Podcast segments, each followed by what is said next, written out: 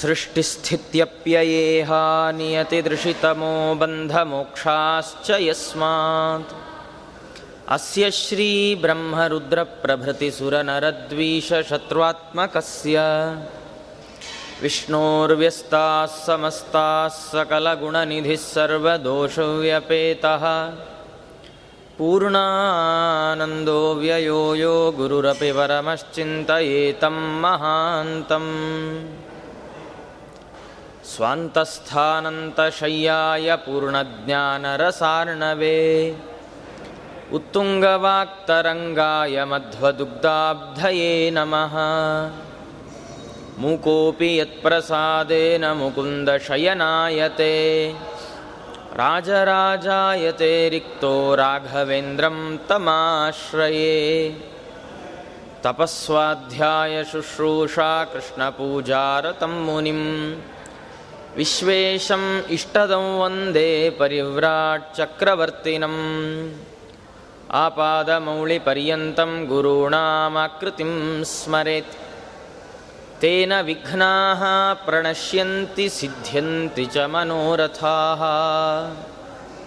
ಸ್ವಸ್ತ್ಯಸ್ತು ಸತಾಂ ಶ್ರೀ ಗುರುಭ್ಯೋ ನಮಃ ಹರಿಃ ಓಂ.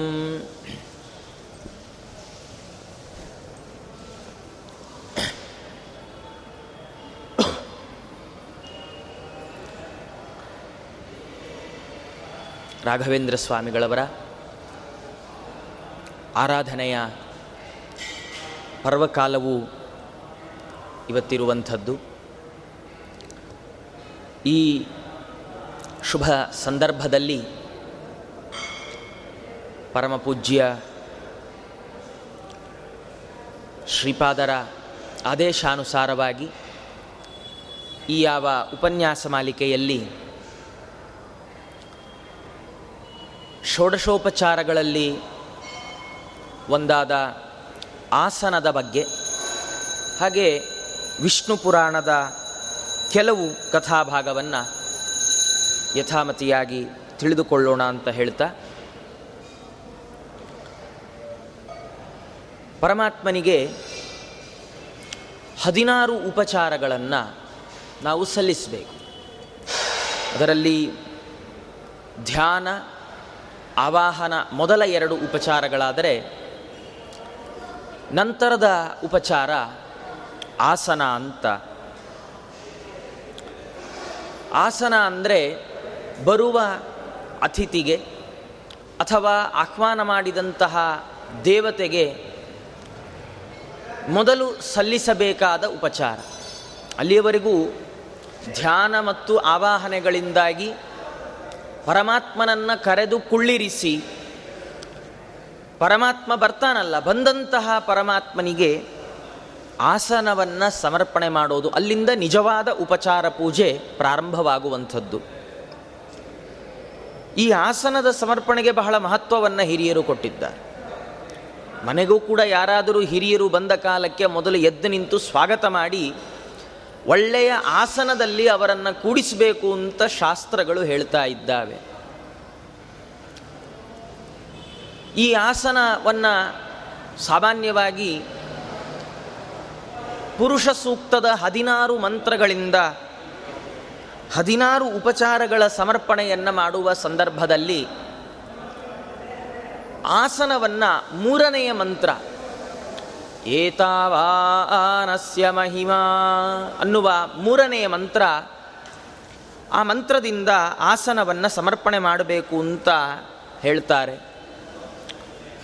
ಅದರಲ್ಲಿ ಆ ಮಂತ್ರದ ಅಭಿಪ್ರಾಯ ಏನು, ಎಷ್ಟು ಚೆನ್ನಾಗಿದೆ, ಎಷ್ಟು ಸ್ವಾರಸ್ಯವಾಗಿದೆ ಅಂದರೆ, ಆ ಮಂತ್ರ ಹೇಳುತ್ತೆ, ಅಲ್ಲಿಯವರೆಗೆ ಸಹಸ್ರ ಶೀರ್ಷಾ ಪುರುಷಃ ಸಹಸ್ರಾಕ್ಷಃ ಸಹಸ್ರಪಾತ್ ಸ ಭೂಮಿಂ ವಿಶ್ವತೋ ವೃತ್ವಾ ಅತ್ಯತಿಷ್ಠದ್ದಶಾಂಗುಲಂ ಪುರುಷ ಏವೇದಂ ಸರ್ವಂ ಯದ್ಭೂತಂ ಯಚ್ಚ ಭವ್ಯಂ ಉತಾಮೃತತ್ವಸ್ಯೇಷಾನಃ ಯದನ್ನೇನಾತಿರೋಹತಿ ಅಂತ ಪರಮಾತ್ಮನ ಮಹಿಮೆಯನ್ನು ಕೊಂಡಾಡಿದಂತಹ ಪುರುಷ ಸೂಕ್ತ 3ನೇ ಮಂತ್ರ, 3ನೇ ರಿಕ್ನಿಂದಾಗಿ ಏತಾವಾನಸ್ಯ ಮಹಿಮಾ ಅತಃ ಜ್ಯಾಯಾಂಶ್ಚ ಪುರುಷಃ. ವೇದ ಹೇಳುತ್ತೆ, ಇಷ್ಟು ಅಗಾಧವಾದದ್ದು ಪರಮಾತ್ಮನ ಮಹಿಮೆ. ಯಾವುದು ಚರಾಚರಾತ್ಮಕವಾದ ಪ್ರಪಂಚ ಇದೆ, ಯಾವುದು ಹಿಂದೆ ಆಗಿ ಹೋಗಿದ್ದಾವೆ, ಯಾವುದು ಮುಂದೆ ಆಗ್ತಾವೆ, ಇಂತಹ ಎಲ್ಲ ಚೇತನಾತ್ಮಕವಾದ ಪ್ರಪಂಚಕ್ಕೆ ಪರಮಾತ್ಮ ನಿಯಾಮಕನಾಗಿದ್ದಾನೆ ಅಂತ ಹೇಳಿ ಈ ಮೂರನೇ ಮಂತ್ರ ಹೇಳುತ್ತೆ. ಏತಾವಾನಸ್ಯ ಮಹಿಮಾ, ಪರಮಾತ್ಮನ ಮಹಿಮೆ ಇಷ್ಟು ಅಗಾಧವಾದದ್ದು. ಹಾಗಾಗಿ ಜ್ಯಾಯಾಶ್ಚ ಪುರುಷಃ, ಪರಮಾತ್ಮ ಎಲ್ಲರಿಗಿಂತ ಜ್ಯಾಯ ಉತ್ಕೃಷ್ಟನಾಗಿದ್ದಾನೆ, ಸರ್ವೋತ್ತಮನಾಗಿದ್ದಾನೆ ಪರಮಾತ್ಮ. ಹಾಗಾಗಿ ಈ ಇಡೀ ಜಗತ್ತೇನಿದೆ ಅದು ಪಾದಃ, ಅವನ ಒಂದು ಅಂಶ ಅಷ್ಟೆ. ಅವನ ಮೂರು ರೂಪಗಳಿಂದಾಗಿ ಪರಮಾತ್ಮ ತಾನು ಮೂರು ಸ್ಥಳಗಳಲ್ಲಿ, ಶ್ವೇತದ್ವೀಪ, ಅನಂತಾಸನ, ವೈಕುಂಠ ಎಂಬ ಮೂರು ಸ್ಥಳಗಳಲ್ಲಿ ತನ್ನ ಅಪ್ರಾಕೃತವಾದ ಮೂರು ರೂಪಗಳನ್ನು ಧಾರಣೆ ಮಾಡಿ ನೆಲೆಸಿದ್ದಾನೆ ಅಂತ ಆ ಪುರುಷ ಸೂಕ್ತದ ಮಂತ್ರ ಹೇಳುವಂಥದ್ದು. ಈ ಹಿನ್ನೆಲೆಯಲ್ಲಿ ಈ ಮಂತ್ರದಿಂದ ಆಸನದ ಸಮರ್ಪಣೆಯನ್ನು ನಾವು ವಿಚಾರ ಮಾಡಿದಾಗ ನಮಗೆ ವೇದ ಕೊಡುವ ಎಚ್ಚರಿಕೆಯ ಮಾತಿನಂತೆ ಅನ್ನಿಸತ್. ಒಂದು, ಪರಮಾತ್ಮ ಮೂರು ಲೋಕಗಳಲ್ಲಿ ಮೂರು ಸ್ಥಾನಗಳಲ್ಲಿ ತಾನು ತನ್ನ ಅಚಿಂತ್ಯಾದ್ಭುತ ಶಕ್ತಿಯಿಂದ ಧಾರಣೆ ಮಾಡಿದ ರೂಪಗಳಿಂದ ಇದ್ದಾನೆ ಅಂತ ಹೇಳುವ ಮಂತ್ರದಿಂದ ಆಸನವನ್ನು ಸಮರ್ಪಣೆ ಮಾಡೋದರ ಜೊತೆಯಲ್ಲಿ ನಾವು ಕೊಡುವ ಯಾವುದೋ ಒಂದು ಆಸನದಿಂದಾಗಿ ಪರಮಾತ್ಮನಿಗೆ ಯಾವ ರೀತಿಯ ಉಪಕಾರಗಳಿಲ್ಲ. ಪರಮಾತ್ಮನಿಗೆ ಅವನು ತಾನು ಸ್ವಯಂ ಇಡೀ ಜಗತ್ತನ್ನು ವ್ಯಾಪಿಸಿಕೊಂಡಿದ್ದಾನೆ. ಹಾಗಾಗಿ ನಾವು ಆಸನ ಕೊಡೋದು ಯಾಕೆ ಅಂದರೆ ನಮಗೂ ಒಳ್ಳೆಯ ಆಸನ ಸಿಗಬೇಕು ಅಂತ. ನಾವು ಚೆನ್ನಾಗಿ ಜಗತ್ತಿನಲ್ಲಿ ಎಲ್ಲಿ ಹೋದರೂ ನಮಗೆ ಉಳಿದವರು ಗೌರವ ಕೊಡಬೇಕು ಅನ್ನುವ ಕಾರಣಕ್ಕಾಗಿ ನಾವು ಪರಮಾತ್ಮನಿಗೆ ಎಲ್ಲ ರೀತಿಯ ಪೂಜೆಯನ್ನು ಮಾಡುವಂಥದ್ದು ಹೊರತಾಗಿ ಆಪ್ತ ಕಾಮಸ್ಯ ಕಾಸ್ಪೃಹ, ಅದರಿಂದ ಅವನಿಗೆ ಯಾವುದೇ ರೀತಿಯಾದಂತಹ ಉಪಕಾರಗಳಿರುವಂಥದ್ದಲ್ಲ. ಹಾಗಾದರೆ ಎಲ್ಲಿ ಆಸನ ಕೊಡಬೇಕು ಪರಮಾತ್ಮನಿಗೆ ಗೊತ್ತಾ? ಪರಮಾತ್ಮ ಅವನು ಕಮಲ ಅಂದರೆ ಬಹಳ ಖುಷಿಯಂತೆ ಪರಮಾತ್ಮನಿಗೆ. ಅದಕ್ಕೆ ಕೈಯಲ್ಲಿ ಕಮಲ, ಅವನ ಕಣ್ಣು ಕಮಲ, ಅವನ ಹೆಂಡತಿಯ ಹೆಸರು ಕಮಲ. ಹಾಗಾಗಿ ಅವನಿಗೆ ಆಸನವನ್ನು ನಮ್ಮ ಹೃತ್ಕಮಲದಲ್ಲಿ ಕೊಡಬೇಕು. ಅವನಿಗೆ ಯಾವುದೋ ಬಂಗಾರದ್ದು ಬೆಳ್ಳಿದು ಆಸನ ಕೊಟ್ಟರೆ ಅವನೇನು ಕೇಳೋಲ್ಲ. ಪರಮಾತ್ಮನಿಗೆ ಎಲ್ಲಿ ಆಸನವನ್ನು ಕೊಡಬೇಕು ಅಂದರೆ ನಮ್ಮ ಹೃತ್ಕಮಲದಲ್ಲಿ, ನಮ್ಮ ಹೃದಯದಲ್ಲಿ ಪರಮಾತ್ಮನಿಗೆ ಆಸನವನ್ನು ಕೊಡಬೇಕು ಅಂತ ಶಾಸ್ತ್ರಗಳ ನಿರೂಪಣೆ ಮಾಡ್ತಾ ಇರುವ ಪ್ರಮೇಯ. ಈ ವಿಷಯದಲ್ಲಿ ಒಂದು ಒಳ್ಳೆಯ ಕಥೆ ನಮಗೆ ಮಹಾಭಾರತದಲ್ಲಿ, ಭಾಗವತದಲ್ಲಿ ರುಕ್ಮಿಣಿಯ ಸ್ವಯಂವರದ ಸಂದರ್ಭಕ್ಕೆ ಈ ಒಳ್ಳೆಯ ಕಥೆ ಸಿಗುವಂಥದ್ದು. ಏನಾಗಿದೆ, ರುಕ್ಮಿಣಿಗೆ ಸ್ವಯಂವರ ಅಂತ ನಿಶ್ಚಯ ಆಯಿತು. ಸ್ವಯಂವರ ಅಂತ ನಿಶ್ಚಯ ಆದಾಗ ರುಕ್ಮಿಣಿಯ ಅಣ್ಣ ರುಗ್ಮಿ ಶಿಶುಪಾಲನಿಗೆ ಕೊಟ್ಟು ಮದುವೆ ಮಾಡುವ ನಿರ್ಧಾರವನ್ನು ಮಾಡಿದ್ದಾನೆ, ತಂದೆಯನ್ನು ಧಿಕ್ಕರಿಸಿ.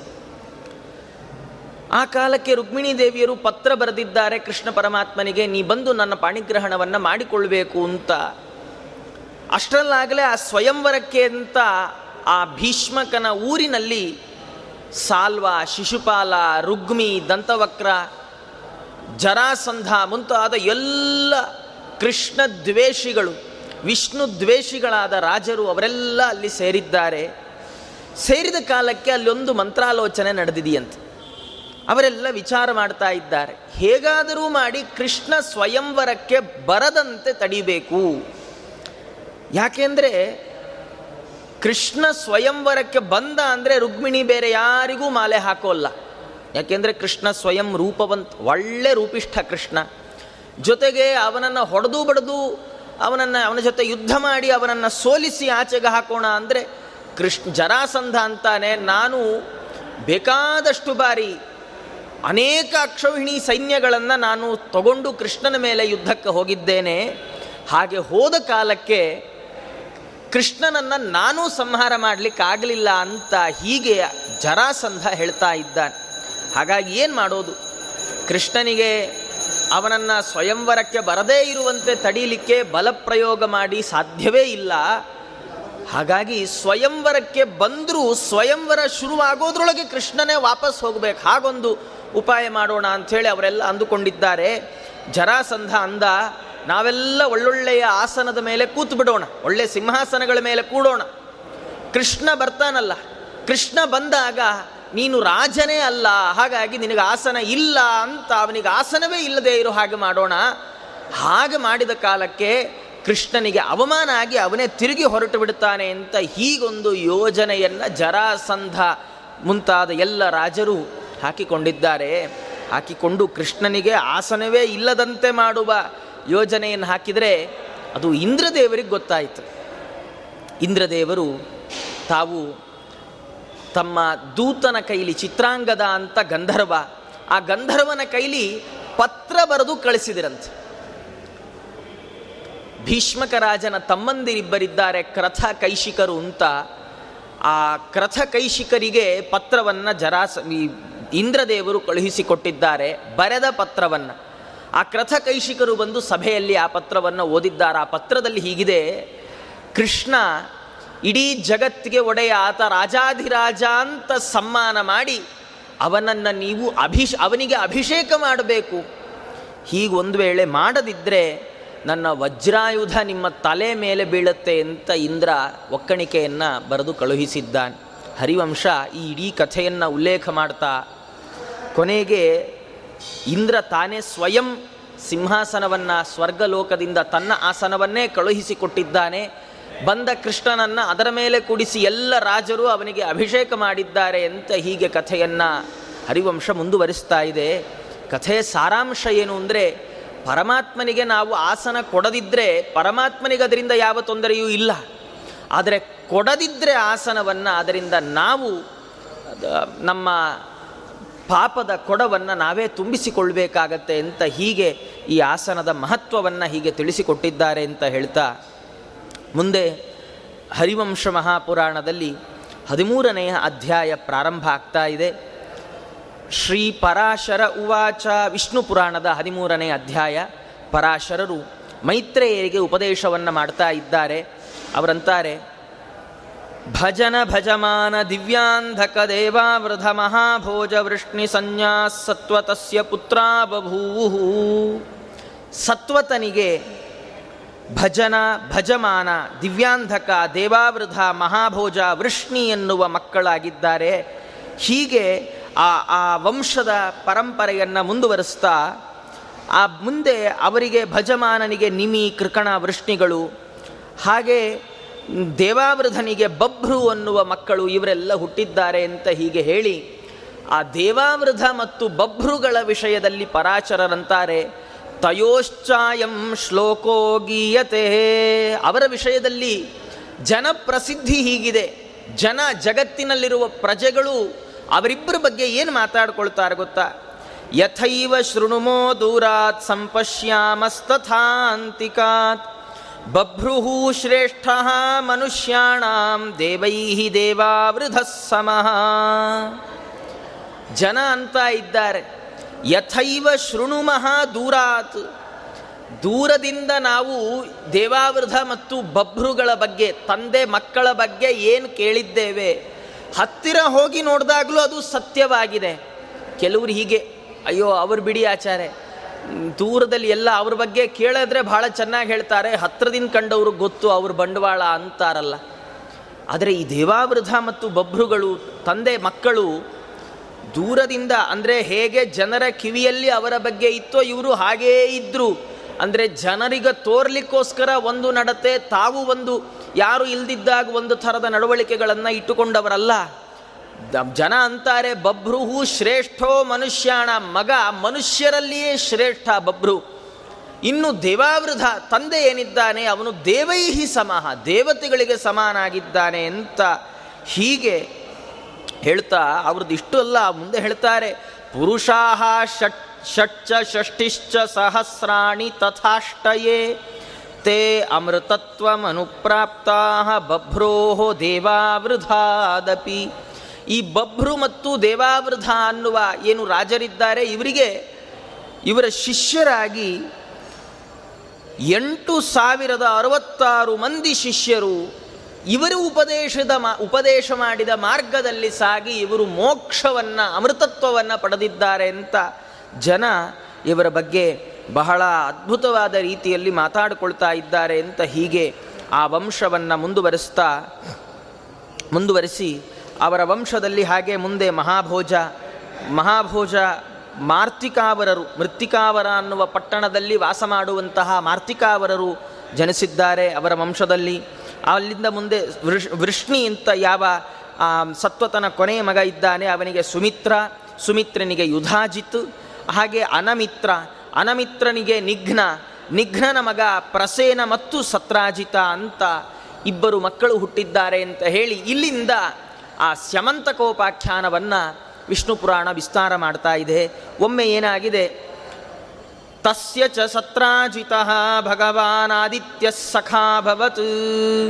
ಈ ಸತ್ರಾಜಿತ ಮಹಾರಾಜನಿಗೆ, ಈ ಸತ್ರಾಜಿತನಿಗೆ, ಅವನಿಗೆ ಸೂರ್ಯ ಸತ್ರಾಜಿತನ ಗೆಳೆಯ ಆಗಿದ್ದಾನೆ. ಒಮ್ಮೆ ಏನಾಗಿದೆ, ಏಕದಾ ತು ಅಂಬೋ ನಿಧಿ ತೀರ ಸಂಶ್ರಯ ಸೂರ್ಯಂ ಸತ್ರಾಜಿತ್ತುಷ್ಟಾವ ತನ್ಮನಸ್ಕತಯಾ ಚ ಭಾಸ್ವಾನ್ ಅಭಿಷ್ಟೂಯಮಾನೋಗ್ರತಸ್ತಸ್ಥೌ. ಒಮ್ಮೆ ಸಮುದ್ರದ ತೀರದಲ್ಲಿ ನಿಂತುಕೊಂಡಂತಹ ಸತ್ರಾಜಿತ ಬಹಳ ಸ್ತೋತ್ರವನ್ನು ಮಾಡಿ ಏಕಾಗ್ರವಾದ ಮನಸ್ಸಿನಿಂದ ಸೂರ್ಯದೇವರನ್ನು, ಸೂರ್ಯನನ್ನು ಸ್ತೋತ್ರ ಮಾಡಿದ್ದಾನೆ. ಅವನ ಸ್ತೋತ್ರಕ್ಕೆ ಸಂತುಷ್ಟನಾದ ಸೂರ್ಯ ತಾನು ಬಂದು ಸತ್ರಾಜಿತನ ಎದುರಿಗೆ ನಿಂತುಕೊಂಡ. ಆದರೆ ಎದುರಿಗೆ ನಿಂತುಕೊಂಡ್ರೂ ಅವನ ಆಕೃತಿ ಸ್ಪಷ್ಟವಾಗಿ ಕಾಣಲಿಲ್ಲ ಸತ್ರಾಜಿತನಿಗೆ. ಅಸ್ಪಷ್ಟವಾಗಿ ಆ ಸೂರ್ಯನ ಆಕೃತಿ ಕಾಣ್ತಾ ಇದೆ. ಸತ್ರಾಜಿತ ಅಂತ ಇದ್ದಾನೆ, ಯಥೈವ ವ್ಯೋಮ್ನಿ ವನ್ನಿ ಪಿಂಡೋಪಮಂ ತ್ವಾಮಹಮಪಶ್ಯಂ ತಥೈವಾದ್ಯ ಅಗ್ರತಃ ಅಗ್ರತೋಪಿ ಅತ್ರ ಭವತಾ ಕಿಂಚಿನ್ನ ಪ್ರಸಾದೀಕೃತಂ. ಸತ್ರಾಜಿತ ಅಂತ ಇದ್ದಾನೆ, ಸ್ವಾಮಿ ನಿನ್ನ ಆಕಾಶದಲ್ಲಿದ್ದಾಗ ಹೇಗೆ ಬೆಂಕಿಯ ಉಂಡೆಯಂತೆ ಕಾಣ್ತಾ ಇದ್ದೀಯೋ, ಈಗ ಎದುರಿಗೆ ಬಂದು ನಿಂತರೂ ಅಷ್ಟೇ ಪ್ರಕಾಶಮಾನನಾಗಿ ಬೆಂಕಿಯ ಉಂಡೆಯಂತೆಯೇ ಕಾಣ್ತಾ ಇದ್ದೀಯ. ನಿನ್ನ ರೂಪ ನನಗೆ ಸ್ಪಷ್ಟವಾಗಿ ಗೋಚರ ಆಗ್ತಾ ಇಲ್ಲ, ಹಾಗಾಗಿ ನೀನು ನನ್ನ ಮೇಲೆ ಅನುಗ್ರಹ ಮಾಡಿದಾಗ ಆಗಲಿಲ್ವಲ್ಲ ಅಂತ ಸತ್ರಾಜಿತ ಪ್ರಾರ್ಥನೆ ಮಾಡಿದ ಕಾಲಕ್ಕೆ ಸೂರ್ಯ ತನ್ನ ಕಂಠದಲ್ಲಿದ್ದಂತಹ ಶಮಂತಕ ಅನ್ನುವ ಮಣಿಯನ್ನು ತಾನು ತೆಗೆದು ಪಕ್ಕಕ್ಕಿಟ್ಟಿದ್ದ. ಹಾಗೆ ಪಕ್ಕಕ್ಕಿಟ್ಟ ಕಾಲಕ್ಕೆ ಸೂರ್ಯನ ರೂಪ ಸತ್ರಾಜಿತನಿಗೆ ಕಂಡಿದೆ. ಅವನು ಮತ್ತೆ ಪುನಃ ಸ್ತೋತ್ರ ಮಾಡ್ತಾ ಇದ್ದಾನೆ. ಸ್ತೋತ್ರ ಮಾಡಿದಾಗ ಸೂರ್ಯ ಪರಮಾತ್ಮ ಪ್ರಸನ್ನನಾಗಿದ್ದಾನೆ.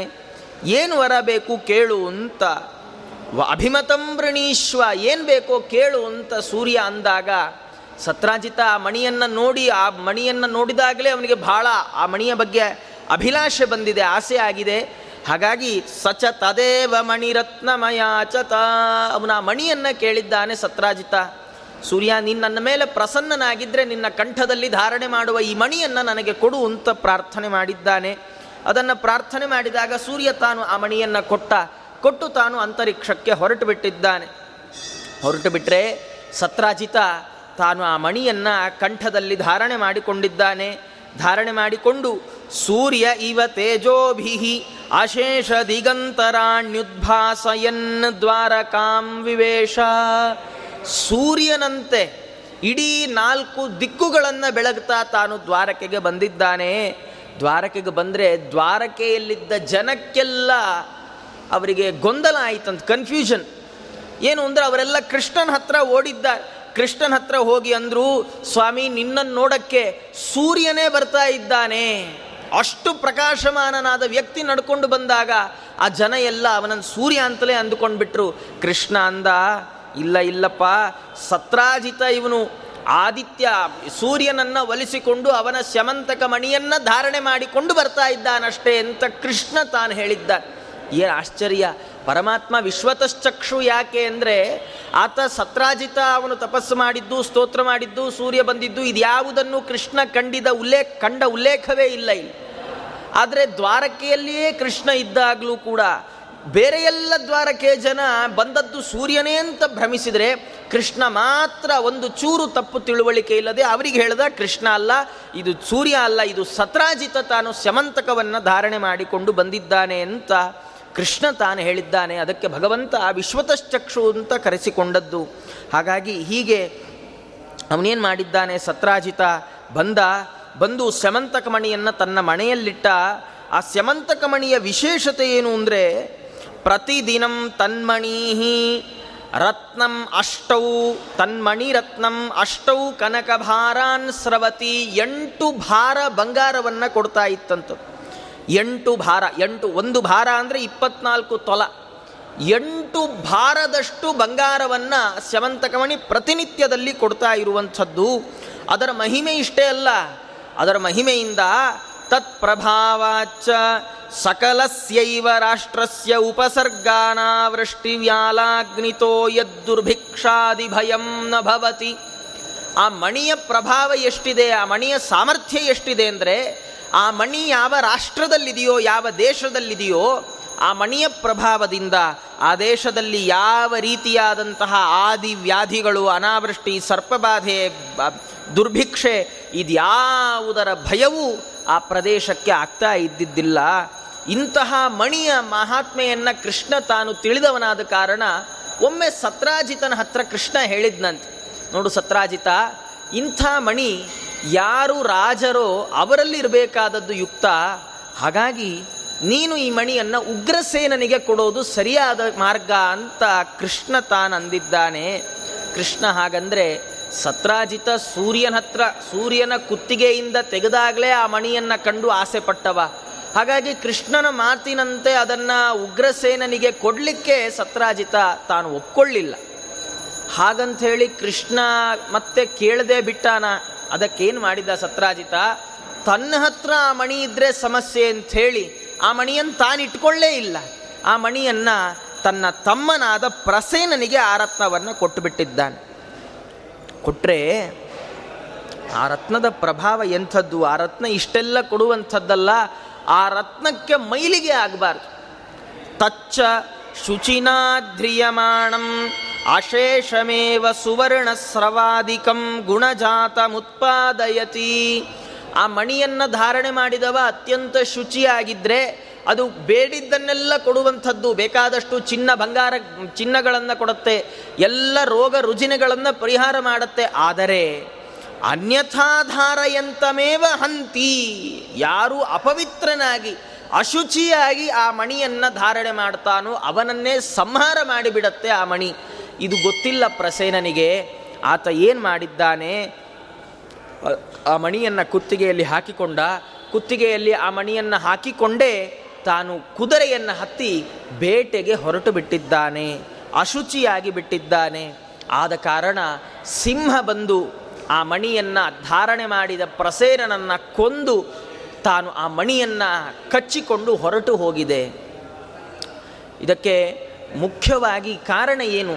ಆ ಮಣಿ ಅಷ್ಟು ಪ್ರಭಾವಶಾಲಿಯಾದ ಮಣಿ, ಎಂಥ ಅದ್ಭುತವಾದ ಮಣಿ, ಸೂರ್ಯ ಸಾಕ್ಷಾತ್ ಕಂಠದಲ್ಲಿ ಧರಿಸ್ತಾ ಇರತಕ್ಕಂತಹ ಮಣಿ. ಆ ಮಣಿಯನ್ನು ಧಾರಣೆ ಮಾಡಿದ ಪ್ರಸೇನ ಸಾಯೋದು ಅಂದರೆ ಏನು, ಯಾಕೆ ಹೀಗಾಯಿತು ಅಂದರೆ, ಅದಕ್ಕೆ ಟಿಪ್ಪಣಿಕಾರರು ಬರೀತಾರೆ, ಮುಖ್ಯವಾಗಿ ಪ್ರಸೇನ ಸಾಯಲಿಕ್ಕೆ, ಮುಂದೆ ಸತ್ರಾಜಿತನ ಸಂಹಾರ ಆಗಲಿಕ್ಕೆ ಎಲ್ಲಕ್ಕೂ ಕಾರಣ ಏನು ಅಂದರೆ ವಿಷ್ಣು ದ್ವೇಷ.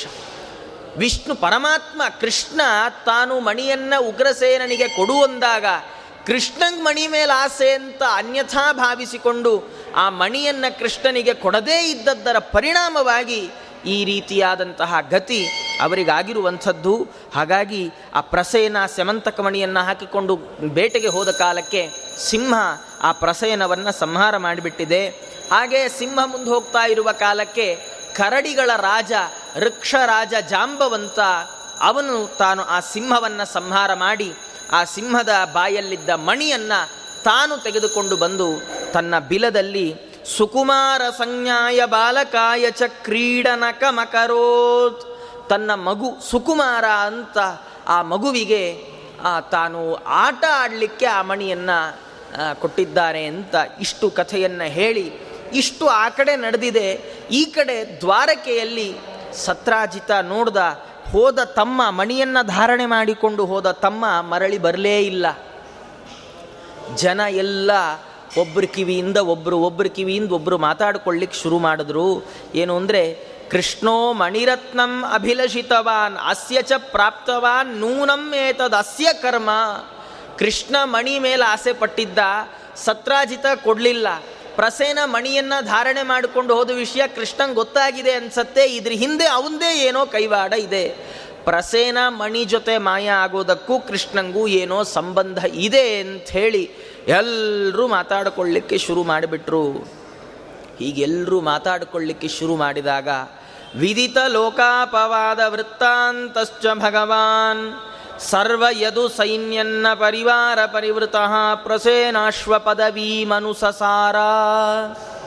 ಕೃಷ್ಣ ಪರಮಾತ್ಮ ಸರ್ವಸಮರ್ಥ, ತಾನು ಬಿಟ್ಟೇ ಬಿಡಬಹುದಿತ್ತು, ಅಥವಾ ತನಗೆ ಬಂದ ಅಪವಾದವನ್ನು ನನಗಿದು ಅಪವಾದ ಇಲ್ಲ, ನಾನು ಹೀಗೆ ಮಾಡಲಿಲ್ಲ ಅಂತ ಅಲ್ಲೇ ಹೇಳ್ಬೋದಿತ್ತು.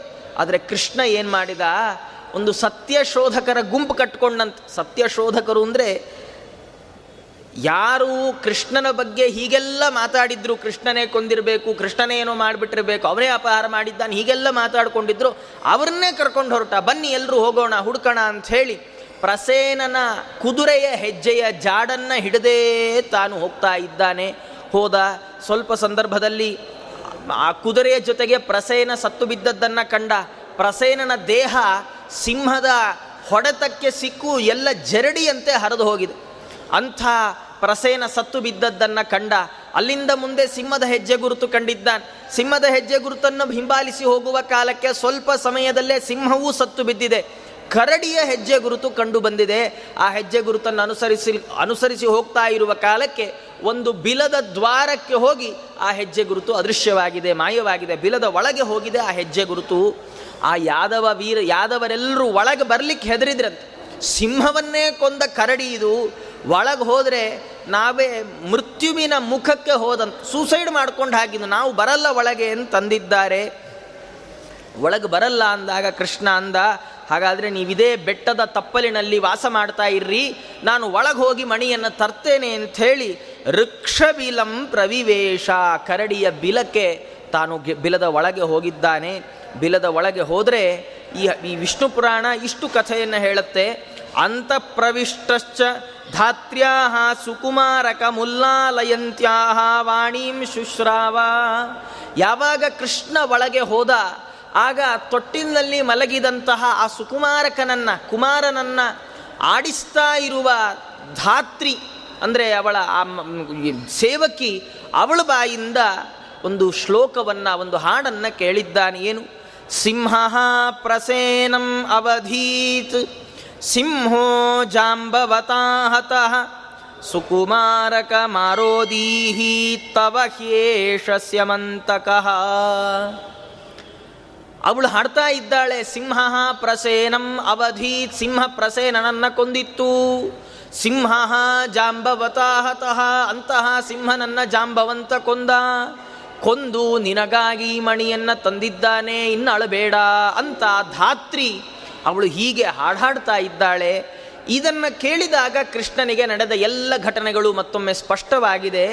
ಈ ಶ್ಲೋಕವನ್ನು ಶಾಸ್ತ್ರಗಳು ಹೇಳುವಂಥದ್ದು, ಯಾವುದಾದ್ರೂ ನಿಂದೆ ಅಪವಾದಗಳು ನಮ್ಮ ಮೇಲೆ ಬಂದಾಗ ಅದರ ಪರಿಹಾರಕ್ಕೋಸ್ಕರವಾಗಿ 21 ಬಾರಿ ಈ ಶ್ಲೋಕವನ್ನು ಹೇಳಿಕೊಳ್ಬೇಕು ಅಂತ ಶಾಸ್ತ್ರಗಳು ವಿಧಾನ ಮಾಡ್ತಾ ಇರುವಂಥದ್ದು.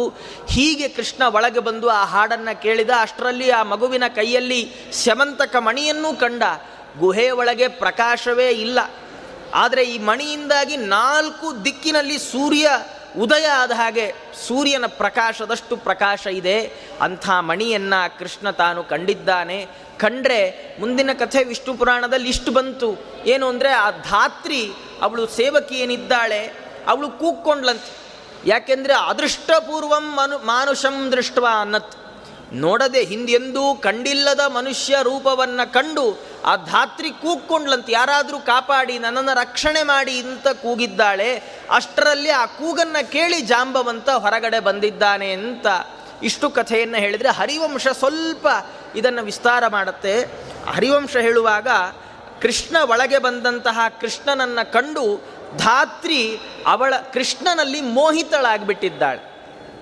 ಮೋಹಿತಳಾಗಿ ಕೃಷ್ಣನಿಗಂದ್ಲು, ಯಾಕೆ ಬಂದಿದ್ದಿ ಅಂತ ಕುಶಲವನ್ನೆಲ್ಲ ವಿಚಾರಿಸಿದ್ದಾಳೆ. ಕೃಷ್ಣ ಅಂದ, ನನಗೆ ಆ ಮಣಿ ಬೇಕು, ನನ್ನ ಮೇಲೆ ಬಂದ ಅಪವಾದದ ಪರಿಹಾರಕ್ಕೋಸ್ಕರ. ಧಾತ್ರಿ ಅಂದ್ಲು. ಒಳಗೆ ಜಾಂಬವಂತ ಮಲಗಿದ್ದಾನೆ. ಅವನು ಏನೋ ಹೇಳೋ ಅಷ್ಟರೊಳಗೆ ಈ ಮಣಿಯನ್ನು ತಗೊಂಡು ನನ್ನನ್ನು ಕರ್ಕೊಂಡು ಹೊರಟು ಬಿಡು ಅಂತಂದಿದ್ದಾಳೆ. ಅಷ್ಟರಲ್ಲಿ ಜಾಂಬವಂತ ಬಂದ, ಧಾತ್ರಿ ಕೂಗಿದಳು. ಹಾಗೆ ಜಾಂಬವಂತ ಆಚೆ ಬಂದಿದ್ದಾನೆ. ಬಂದರೆ ಜಾಂಬವಂತನಿಗೂ ಕೃಷ್ಣ ಪರಮಾತ್ಮನಿಗೂ ದೊಡ್ಡ ಯುದ್ಧ ನಡೆದಿರುವಂಥದ್ದು. ಆ ಹೊರಗೆ ನಿಂತ ಯಾದವರೆಲ್ಲ 7 ದಿವಸಗಳ ಕಾಲ ಕಾದಿದ್ದಾರೆ. ಕಾದು ತನ್ನಿಷ್ಕ್ರಾಂತಿ ಮುದೀಕ್ಷ್ಯಮಾಣಸ್ತಸ್ಥುಹು, ಅವನು ಹೊರಗೆ ಬರ್ತಾನೆ, ಕೃಷ್ಣ ಹೊರಗೆ ಬರ್ತಾನೆ ಅಂತ 7 ದಿವಸಗಳ ಕಾಲ ಕಾದಿದ್ದಾರೆ. ಆದರೆ ಅನಿಷ್ಕ್ರಮಣೇ ಚ ಮಧುರಿಪುಹು ಅಸೌ ಅವಶ್ಯಮತ್ರ ಬಿಲೆ ಅತ್ಯಂತಂ ನಾಶಮವಾಪ್ತಃ ಭವಿಷ್ಯತಿ ಅನ್ಯಥಾ ತಸ್ಯ ಜೀವತಃ ಕಥಮೇತಾವಂತಿ ದಿನಾನಿ ಶತ್ರುಜಯೇ ಭವಿಷ್ಯತಿ. ಅವರು ಅವರೆಲ್ಲ ಅಂದ್ಕೊಂಡಿದ್ದಾರೆ, ಕೃಷ್ಣ ಹೊರಗೆ ಬರಲಿಲ್ಲ ಅಂದರೆ ಬಹುಶಃ ಕೃಷ್ಣ ಈ ಕರಡಿ ಕೈಯಲ್ಲಿ ಸತ್ತೇ ಹೋಗಿದ್ದಾನೋ ಏನೋ. ಯಾಕೆ ಬದುಕಿದ್ರೆ ಇಷ್ಟು ದಿವಸ ಯಾಕೆ ಆಗ್ತಿತ್ತು ಹೊರಗೆ ಬರಲಿಕ್ಕೆ? ಬಹುಶಃ ಕರಡಿಯ ಕೈಯಲ್ಲಿ ಕೃಷ್ಣನ ಸಾವು ಬರೆದಿತ್ತೋ ಏನೋ ಅಂತ ತಿಳ್ಕೊಂಡು ಅವರೆಲ್ಲ ದ್ವಾರಕೆಗೆ ಮರಳಿ ಬಂದುಬಿಟ್ಟಿದ್ದಾರೆ. ಬಂದು ಹೇಳೂ ಬಿಟ್ಟಿದ್ದಾರೆ, ಹತಃ ಕೃಷ್ಣ ಇತಿ ಕಥಯಾಮಾಸುಹು. ಕೃಷ್ಣ ಇಲ್ಲ, ಕೃಷ್ಣ ಸತ್ತೋಗ್ಬಿಟ್ಟ ಅಂತ ಹೇಳಿಬಿಟ್ಟಿದ್ದಾರೆ. ಹಾಗೆ ಕೃಷ್ಣ ಏನಾಗಿದೆ, ಅವರ ಕೃಷ್ಣ ಹೋದ ಅನ್ನುವ ಸುದ್ದಿಯನ್ನು ಕೇಳಿ ಅವರ ಎಲ್ಲ ಬಂಧು ಬಾಂಧವರು ಅವನ ಔರ್ಧ್ವದೈಹಿಕ ಕ್ರಿಯೆಗಳನ್ನೆಲ್ಲ ಮಾಡಿಬಿಟ್ಟಿದ್ದಾರೆ. ಮಾಡಿಬಿಟ್ಟ ಕಾಲಕ್ಕೆ ಮುಂದೆ ಅವರು ಹೋದ ಮೇಲೂ 21 ದಿವಸಗಳ ಕಾಲ ಯುದ್ಧ ನಡೆದಿದೆ. ಇಲ್ಲಿ ವಿಷ್ಣು ಪುರಾಣ ಹೇಳುವಂಥದ್ದು 21 ದಿವಸ ಯುದ್ಧ ಅಂತ ವಿಷ್ಣು ಪುರಾಣ ಹೇಳ್ತಾ ಇದೆ. ಭಾಗವತ ಹೇಳುವಾಗ 28 ಅಂತ ಹೇಳುತ್ತೆ. ಅದರ ಅಭಿಪ್ರಾಯ ಏನು ಅಂದರೆ, ಇಲ್ಲಿ 7 ದಿವಸ ಕಾದು ಹೊರಟರು, ಆಮೇಲೆ 21 ದಿವಸ ಅಂತ ಇಟ್ಟುಕೊಂಡ್ರೆ ಒಟ್ಟು 28 ದಿವಸಗಳ ಕಾಲ ಯುದ್ಧ ನಡೀತಾ ಇದೆ. ಹೀಗೆ ಯುದ್ಧ ನಡೆದ ಕಾಲಕ್ಕೆ ವಿಷ್ಣು ಪುರಾಣ ಒಂದು ಒಳ್ಳೆಯ ಸ್ವಾರಸ್ಯದ ಉಲ್ಲೇಖವನ್ನು ಮಾಡುತ್ತೆ. ಅವನ ಬಂಧುಗಳು ಶ್ರದ್ಧೆಯಿಂದ ಶ್ರಾದ್ದ ಮಾಡಿದ್ರಲ್ಲ ಕೃಷ್ಣನಿಗೆ, ಆ ಶ್ರಾದ್ದ ಮಾಡಿದ್ದರ ಪ್ರಭಾವದಿಂದ ಕೃಷ್ಣನಿಗೆ ಅನ್ನಪಾನಾದಿಗಳ ಲಾಭ ಆಗಿ ಅವನ ಬಲ ಜಾಸ್ತಿ ಆಯಿತನು. ಆದರೆ ಜಾಂಬವಂತ ಯುದ್ಧ ಮಾಡ್ತಾ ಮಾಡ್ತಾ ಮಾಡ್ತಾ ಅವನಿಗೆ ಏಟು ಬಿತ್ತು ಅವನು ಮೃದುವಾಗ್ತಾ ಹೋದ. ಅವನ ಎಲ್ಲ ಅವಯವಗಳಲ್ಲಿ ಬಾಧೆ ಉಂಟಾಯಿತು, ಅವನು ಸೋತು ಹೋದ. ನಿರ್ಜಿತಶ್ಚ ಭಗವತ ಜಾಂಬವಾನ್ ಪ್ರಣಿಪತ್ಯ ವ್ಯಾಜಹಾರ. ಅಲ್ಲಿವರೆಗೆ ಸಾಮಾನ್ಯ ಮನುಷ್ಯ ಈತ ಅಂದುಕೊಂಡು ಜಾಂಬವಂತ ಅವನ ಜೊತೆ ಯುದ್ಧ ಮಾಡ್ತಾ ಇದ್ದ. ಯಾವಾಗ ಕೃಷ್ಣನ ಒಂದೊಂದು ಪೆಟ್ಟು ವಜ್ರಾಯುಧದಿಂದ ಬಿದ್ದ ಪೆಟ್ಟಿನಂತೆ ದೇಹವನ್ನು ಪುಡಿ ಮಾಡ್ತಾ ಇದೆ, ಯಾವಾಗ ಜಾಂಬವಂತ ಸೋತ ಆಗ ಕೃಷ್ಣನಿಗೆ ನಮಸ್ಕಾರ ಮಾಡಿದ. ಕೃಷ್ಣನನ್ನು ಮಾತಾಡ್ತಾ ಇದ್ದಾನೆ. ಸುರಾಸುರ ಗಂಧರ್ವ ಯಕ್ಷ ರಾಕ್ಷಸಾದಿವಿಹಿ ಅಸ್ಯ ಬಲೈಹಿ ಭವಾನ್ನ ಜೇತುಂ ಶಕ್ಯಃ ಕಿಮುತಾವನಿ ಗೋಚರೈರಲ್ಪ ವೀರ್ಯೈರ್ನರೈರ್ನರಾವಯವಭೂತೈಶ್ಚ ತಿರ್ಯಜ್ಞೋನ್ಯನುಸೃತಿಭಿಃ ಕಿಂ ಪುನಃ ಅಸ್ಮದ್ವಿಧೈರವಶ್ಯಂ ಭವತಾ ಅಸ್ಮತ್ಸ್ವಾಮಿನಾ ರಾಮೇಣೇವ ನಾರಾಯಣಸ್ಯ ಸಕಲ ಜಗತ್ಪರಾಯಣಸ್ಯಾಂಶೇನ ಭಗವತಾ ಭವಿತವ್ಯಂ. ಸ್ವಾಮಿ, ಇಡೀ ಜಗತ್ತಿನಲ್ಲಿ ಯಾರು ದೇವತೆಗಳು, ದಾನವರು, ರಾಕ್ಷಸರು ಎಲ್ಲ ಇದ್ದಾರೆ, ಅವರೆಲ್ಲರ ಶಕ್ತಿಯನ್ನು ಸೇರಿಸಿಯೂ ನಿನ್ನನ್ನು ಗೆಲ್ಲಿಕ್ಕಾಗೋಲ್ಲ. ಅಂಥದ್ರಲ್ಲಿ ಭೂಲೋಕದಲ್ಲಿ ಹುಟ್ಟಿದ ಮಾನವರು ನಿನ್ನನ್ನು ಗೆಲ್ಲೋದು ದುರತೋಪಾಸ್ತ. ಅಂದಮೇಲೆ ತಿರ್ಯಜ್ಞೋನಿಯಲ್ಲಿ ಹುಟ್ಟಿದ ನಾನು ನಿನ್ನನ್ನು ಗೆಲ್ತೇನೆ ಅನ್ನೋದು ಸಾಧ್ಯವೇ ಇಲ್ಲದ ಮಾತು. ನೀನು ನಿಜವಾಗಿ ನನ್ನ ಸ್ವಾಮಿಯಾದ ರಾಮದೇವರಂತೆ ಪರಮಾತ್ಮನ ಅವತಾರವೇ ಆಗಿದ್ದೀಯೋ ಏನೋ ಅಂತ ಜಾಂಬವಂತ ಅಂತಾನೆ. ವಿಷ್ಣು ಪುರಾಣದ ಕಥೆ ಇಷ್ಟು ಹೇಳಿದಾಗ ಕೃಷ್ಣ ತಾನು ಪ್ರೀತಿಯಿಂದ ಜಾಂಬವಂತನ ಮೈ ದಡುವಿ ಅವನ ಯುದ್ಧದಿಂದ ಅವನಿಗೆ ಉಂಟಾದಂತಹ ಖೇದವನ್ನು, ಕ್ಲೇಶವನ್ನು ಪರಿಹಾರ ಮಾಡಿದ್ದಾನೆ ಅಂತ ಇಷ್ಟಿದೆ. ಆದರೆ ನಿರ್ಣಯದಲ್ಲಿ ಆಚಾರ್ಯರು ಹೇಳ್ತಾರೆ, ಪರಮಾತ್ಮ ರಾಮರೂಪದಿಂದಲೇ ಜಾಂಬವಂತನಿಗೆ ದರ್ಶನ ಕೊಟ್ಟಿದ್ದಾನೆ. ದರ್ಶನ ಕೊಟ್ಟು ತನ್ನ ಚಕ್ರದಿಂದಾಗಿ ಜಾಂಬವಂತನ ವೃದ್ಧ ಶರೀರವನ್ನು ನೋವಾಗದಂತೆ ಕತ್ತರಿಸಿ ಅವನಿಗೆ ಯೌವನವನ್ನು ಮರಳಿ ಕೊಟ್ಟಿದ್ದಾನೆ ಪರಮಾತ್ಮ ಅಂತ. ಇದೊಂಥರ ಆಧುನಿಕ ಕಾಲದಲ್ಲಿ ನಾವೆಲ್ಲ ಏನೇನೋ ನೋಡ್ತೀವ, ವಯಸ್ಸನ್ನು ಕಮ್ಮಿ ಮಾಡುತ್ತೆ, ವಯಸ್ಸಾಗದೇ ಆಗೋದನ್ನು ತೋರಿಸಲ್ಲ, ಹೀಗೆಲ್ಲ ಏನೇನೇನೇನೋ ಬರುತ್ತಲ್ಲ. ಕೃಷ್ಣ ಪರಮಾತ್ಮ ಆ ಕಾಲದಲ್ಲಿ ಜಾಂಬವಂತನಿಗೆ ತನ್ನ ಸುದರ್ಶನ ಚಕ್ರದಿಂದ ಆ ಥರದ ಒಂದು ಟ್ರೀಟ್ಮೆಂಟ್ ಕೊಟ್ಟನಂತೆ. ಅವನಿಗೆ ಯೌವನವನ್ನು ಮರಳಿ ತಾನು ತರಿಸಿಕೊಟ್ಟಿದ್ದಾನೆ. ತರಿಸಿಕೊಟ್ಟ ಮೇಲೆ ಸಚ ಪ್ರಣಿಪತ್ಯ ಜಾಂಬವಂತ ಕೃಷ್ಣನಿಗೆ ನಮಸ್ಕಾರ ಮಾಡ್ದ. ನಮಸ್ಕಾರ ಮಾಡಿ ಅವನನ್ನು ಸ್ತೋತ್ರ ಮಾಡ್ದ. ಸ್ತೋತ್ರ ಮಾಡಿ ತನ್ನ ಕನ್ಯೆಯಾದಂತಹ ತನ್ನ ಮಗಳಾದ ಜಾಂಬವತಿಯನ್ನು ಗೃಹಾಗತಾಯ ಅರ್ಘ್ಯಭೂತಾಂ ಗ್ರಾಹಯಾಮಾಸ. ಹೇಗೆ ಮನೆಗೆ ಬಂದಂತಹವರಿಗೆ ಪೂಜಾ ದ್ರವ್ಯವನ್ನು, ಅರ್ಘ್ಯಾದಿಗಳನ್ನು ಕೊಡ್ತೇವೋ ಹಾಗೆ ಜಾಂಬವಂತ ತನ್ನ ಮಗಳಾದ ಜಾಂಬವತಿಯನ್ನೇ ಕೃಷ್ಣನಿಗೆ ಸಮರ್ಪಣೆ ಮಾಡಿದ್ದಾನೆ. ಅದರ ಜೊತೆಗೆ ಸ್ಯಮಂತಕ ರತ್ನವನ್ನೂ ಕೂಡ ಬಳುವಳಿಯಾಗಿ ಕೃಷ್ಣ ಪರಮಾತ್ಮನಿಗೆ ತಾನು ಜಾಂಬವಂತ ಕೊಟ್ಟು ಬಿಟ್ಟಿದ್ದಾನೆ. ಕೊಟ್ಟು ಬಿಟ್ಟರೆ ಕೃಷ್ಣನಿಗೆ ಅದನ್ನು ಸ್ವೀಕಾರ ಮಾಡಲಿಕ್ಕೆ ಇಷ್ಟ ಇರಲಿಲ್ಲ ಅಂತ ವಿಷ್ಣು ಪುರಾಣ ಉಲ್ಲೇಖ ಮಾಡ್ತಾ ಇದೆ. ಅಚ್ಯುತೋಪ್ಯತಿ ಪ್ರಣತಾತ್ಮ ತಸ್ಮಾದಗ್ರಾಹ್ಯಮಪಿ ತನ್ಮಣಿರತ್ನಂ ಆತ್ಮ ಸಂಶೋಧನಾಯ ಜಗ್ರಾಹ. ನಮಸ್ಕಾರ ಮಾಡಿ ಕೃಷ್ಣ ಪರಮಾತ್ಮ ತಾನು ಆ ನಮಸ್ಕಾರ ಮಾಡಿದ ಜಾಂಬವಂತ ಕೊಟ್ಟ ಮಣಿಯನ್ನು ತಾನು ಸ್ವೀಕಾರ ಮಾಡುವ ಬಯಕೆ ಕೃಷ್ಣ ಪರಮಾತ್ಮನಿಗಿರಲಿಲ್ಲ. ಆದರೂ ಆ ಮಣಿಯನ್ನು ಸ್ವೀಕಾರ ಮಾಡಿದ. ಯಾಕೆ ಅಂದರೆ ಆತ್ಮ ಸಂಶೋಧನಾಯ, ತನ್ನ ಮೇಲೆ ಬಂದಿರುವ ಅಪವಾದದ ಪರಿಹಾರಕ್ಕೋಸ್ಕರವಾಗಿ ತಾನು ಆ ಮಣಿಯನ್ನು ಸ್ವೀಕಾರ ಮಾಡಿದ್ದಾನೆ. ಸ್ವೀಕಾರ ಮಾಡಿ ಜಾಂಬವತಿ ದೇವಿಯರ ಜೊತೆಗೆ ತಾನು ದ್ವಾರಕೆಗೆ ಪುನಃ ಮರಳಿ ಬಂದಿದ್ದಾನೆ. ಮರಳಿ ಬಂದರೆ ಯಾವ ಕೃಷ್ಣನೇ ಇಲ್ಲ ಅಂತಂದುಕೊಂಡು ಅವನಿಗೆ ಔರ್ಧ್ವ ದೈಹಿಕ ಕ್ರಿಯೆಗಳನ್ನೆಲ್ಲ ಮಾಡಿ 21 ದಿವಸ ಕಳೆದೋಗಿದೆ, ಇಷ್ಟೆಲ್ಲ ಮುಗಿದೋಗಿದೆ. ಆಮೇಲೆ ಕೃಷ್ಣ ಪರಮಾತ್ಮ ತಾನು ಬಂದಿದ್ದಾನೆ. ಆ ದ್ವಾರಕಾ ವಾಸಿಗಳಿಗೆ ಅತ್ಯಂತ ಆನಂದ ಆಗಿಬಿಟ್ಟಿದೆ, ಬಹಳ ಆನಂದ ಆಗಿದೆ. ಅವರು ಎಲ್ಲರೂ ತಾವು ಕೃಷ್ಣನನ್ನು ಪೂಜೆ ಮಾಡಿದ್ದಾರೆ. ಪೂಜೆ ಮಾಡಿದಾಗ ಕೃಷ್ಣ ಸೀದಾ ಬಂದು ಯಾದವರ ಒಂದು ಸಭೆಯನ್ನು ಮಾಡಿದ್ದಾನೆ. ಆ ಯಾದವರ ಸಭೆಯಲ್ಲಿ ನಡೆದ ಎಲ್ಲ ವೃತ್ತಾಂತವನ್ನು ತಾನು ಹೇಳಿ ಸ್ಯಮಂತಕವನ್ನು ಸತ್ರಾಜಿತನಿಗೆ ಕೊಟ್ಟಂದ, ನೋಡಪ್ಪ ನನ್ನ ಮೇಲೆ ಇನ್ಯಾವ ಅಪವಾದನೂ ಹಾಕಬೇಡ ಅಂತ ಆ ಸತ್ರಾಜಿತನಿಗೆ ಕೊಟ್ಟು ತನ್ನ ಅಪವಾದದಿಂದ ಅವನು ತಾನು ಮುಕ್ತನಾಗಿದ್ದಾನೆ. ಮುಕ್ತನಾಗಿಬಿಟ್ಟ ಮೇಲೆ ಈ ಕಡೆ ಸತ್ರಾಜಿತನಿಗೆ ಬಹಳ ಪಾಪ ಪ್ರಜ್ಞೆ ಕಾಡಲಿಕ್ಕೆ ಶುರುವಾಗಿದೆ. ಯಾಕೆ ಅಂದರೆ ಸತ್ರಾಜಿತೋಪಿ ಮಯ ಅಸ್ಯಾಭೂತ ಮಲಿನಮಾರೋಪಿತಮಿತಿ ಜಾತ ಸಂತ್ರಾಸಾತ್ ಸ್ವಸುತಾಂ ಸತ್ಯಭಾಮಾಂ ಭಗವತೆ ಭಾರ್ಯಾರ್ಥಂ ದದೌ. ಸತ್ರಾಜಿತ ಕೃಷ್ಣನ ಮೇಲೆ ಇಲ್ಲದ ಅಪವಾದವನ್ನು ನಾನು ಹೊರಿಸಿಬಿಟ್ಟಿದ್ದೇನಲ್ಲ ಅನ್ನುವ ಪಾಪ ಪ್ರಜ್ಞೆಯಿಂದಾಗಿ ಆತ ಏನು ಮಾಡಿದ್ದಾನೆ, ತನ್ನ ಮಗಳಾದ ಸತ್ಯಭಾಮೆಯನ್ನೇ ಕೃಷ್ಣ ಪರಮಾತ್ಮನಿಗೆ ಮದುವೆ ಮಾಡಿ ಕೊಟ್ಟುಬಿಟ್ಟಿದ್ದಾನೆ. ಮದುವೆ ಮಾಡಿ ಕೊಟ್ಟ ಮೇಲೆ ಏನಾಗಿದೆ, ಈ ಮಣಿಯಿಂದಾಗಿ ಆ ಯಾದವರಲ್ಲಿಯೇ ಪರಸ್ಪರವಾಗಿ ಗಲಾಟೆ ಪ್ರಾರಂಭ ಆಗಿಬಿಟ್ಟಿದೆ. ಈ ಸತ್ಯಭಾಮೆಯನ್ನು ಮುಂಚೆನೇ ಕೆಲವರೆಲ್ಲ ಕೇಳಿದ್ರು, ನಂಗೆ ಮದುವೆ ಮಾಡಿಕೊಡು ಅಂತ. ಅದರಲ್ಲಿ ಅಕ್ರೂರ, ಕೃತವರ್ಮ, ಶತಧನ್ವ ಇವರೆಲ್ಲರೂ ಇದ್ದಾರೆ. ಅದರಲ್ಲಿ ಸತ್ರಾಜಿತ ಶತಧನ್ವನಿಗೆ ಕೊಡ್ತೀನಿ ಅಂತಲೂ ಹೇಳಿಬಿಟ್ಟಿದ್ದ. ಆಯ್ತಪ್ಪ ನಿಂಗೆ ಕೊಡ್ತೀನಿ ತಗೋ, ನನ್ನ ಮಗಳನ್ನೇ ತಾನೆ, ನಿನಗಲ್ಲದೆ ಇನ್ಯಾರು ಕೊಡಲಿ, ಹೀಗೆಲ್ಲ ಹೇಳೂ ಬಿಟ್ಟಿದ್ದ. ಅವರಿಗೆಲ್ಲ ಈಗ ಸಿಟ್ಟು ಬಂತು, ಸತ್ರಾಜಿತ ನಮ್ಮನ್ನು ತಿರಸ್ಕಾರ ಮಾಡಿಬಿಟ್ನಲ್ಲ ಅನ್ನುವ ಸಿಟ್ಟಿನಿಂದಾಗಿ ಸತ್ರಾಜಿತನ ಜೊತೆ ವಿರೋಧ ಮಾಡಿಕೊಂಡಿದ್ದಾರೆ. ಅವರೆಲ್ಲ ಶತಧನ್ವನಿಗೆ ಬಂದು ಕಿವಿ ಚುಚ್ಚಿದ್ದಾರೆ ಅಕ್ರೂರ ಕೃತವರ್ಮರು. ಅವರಂತ ಇದ್ದಾರೆ, ನನ್ನನ್ನು, ನಮ್ಮನ್ನು, ನಿನ್ನನ್ನು ಯಾರನ್ನೂ ಲೆಕ್ಕಿಸದೆ ಕೃಷ್ಣನಿಗೆ ತನ್ನ ಮಗಳನ್ನು ಕೊಟ್ಟ ಸತ್ರಾಜಿತ ಅವನು ಯಾಕೆ ಬದುಕಬೇಕಿನ್, ಅವನೇನು ಬದುಕೋದು ಬೇಡ, ಮಣಿ ಹಾಕ್ಕೊಂಡು ತಿರುಗಾಡ್ತಾ ಇರೋ ಅವ್ರ ತಮ್ಮ ಹೇಗೆ ಹೋದ್ನೋ ಮಣಿ ಹಾಕ್ಕೊಂಡ್ರು ಇವನನ್ನು ಹಾಗೆ ಕಳಿಸ್ಬಿಡೋಣ, ಕೃಷ್ಣನ ಹೆದರಿಕೆ ಬೇಡ, ಅವನೇನಾರು ಯುದ್ಧಕ್ಕೆ ಬಂದರೆ ನಾವು ನೋಡ್ಕೊಳ್ತೀವಿ ಅಂತ ಅಕ್ರೂರ ಕೃತವರ್ಮರು ಶತಧನ್ವನಿಗೆ ತಾವು ಚುಚ್ಚಿಕೊಟ್ಟಿದ್ದಾರೆ.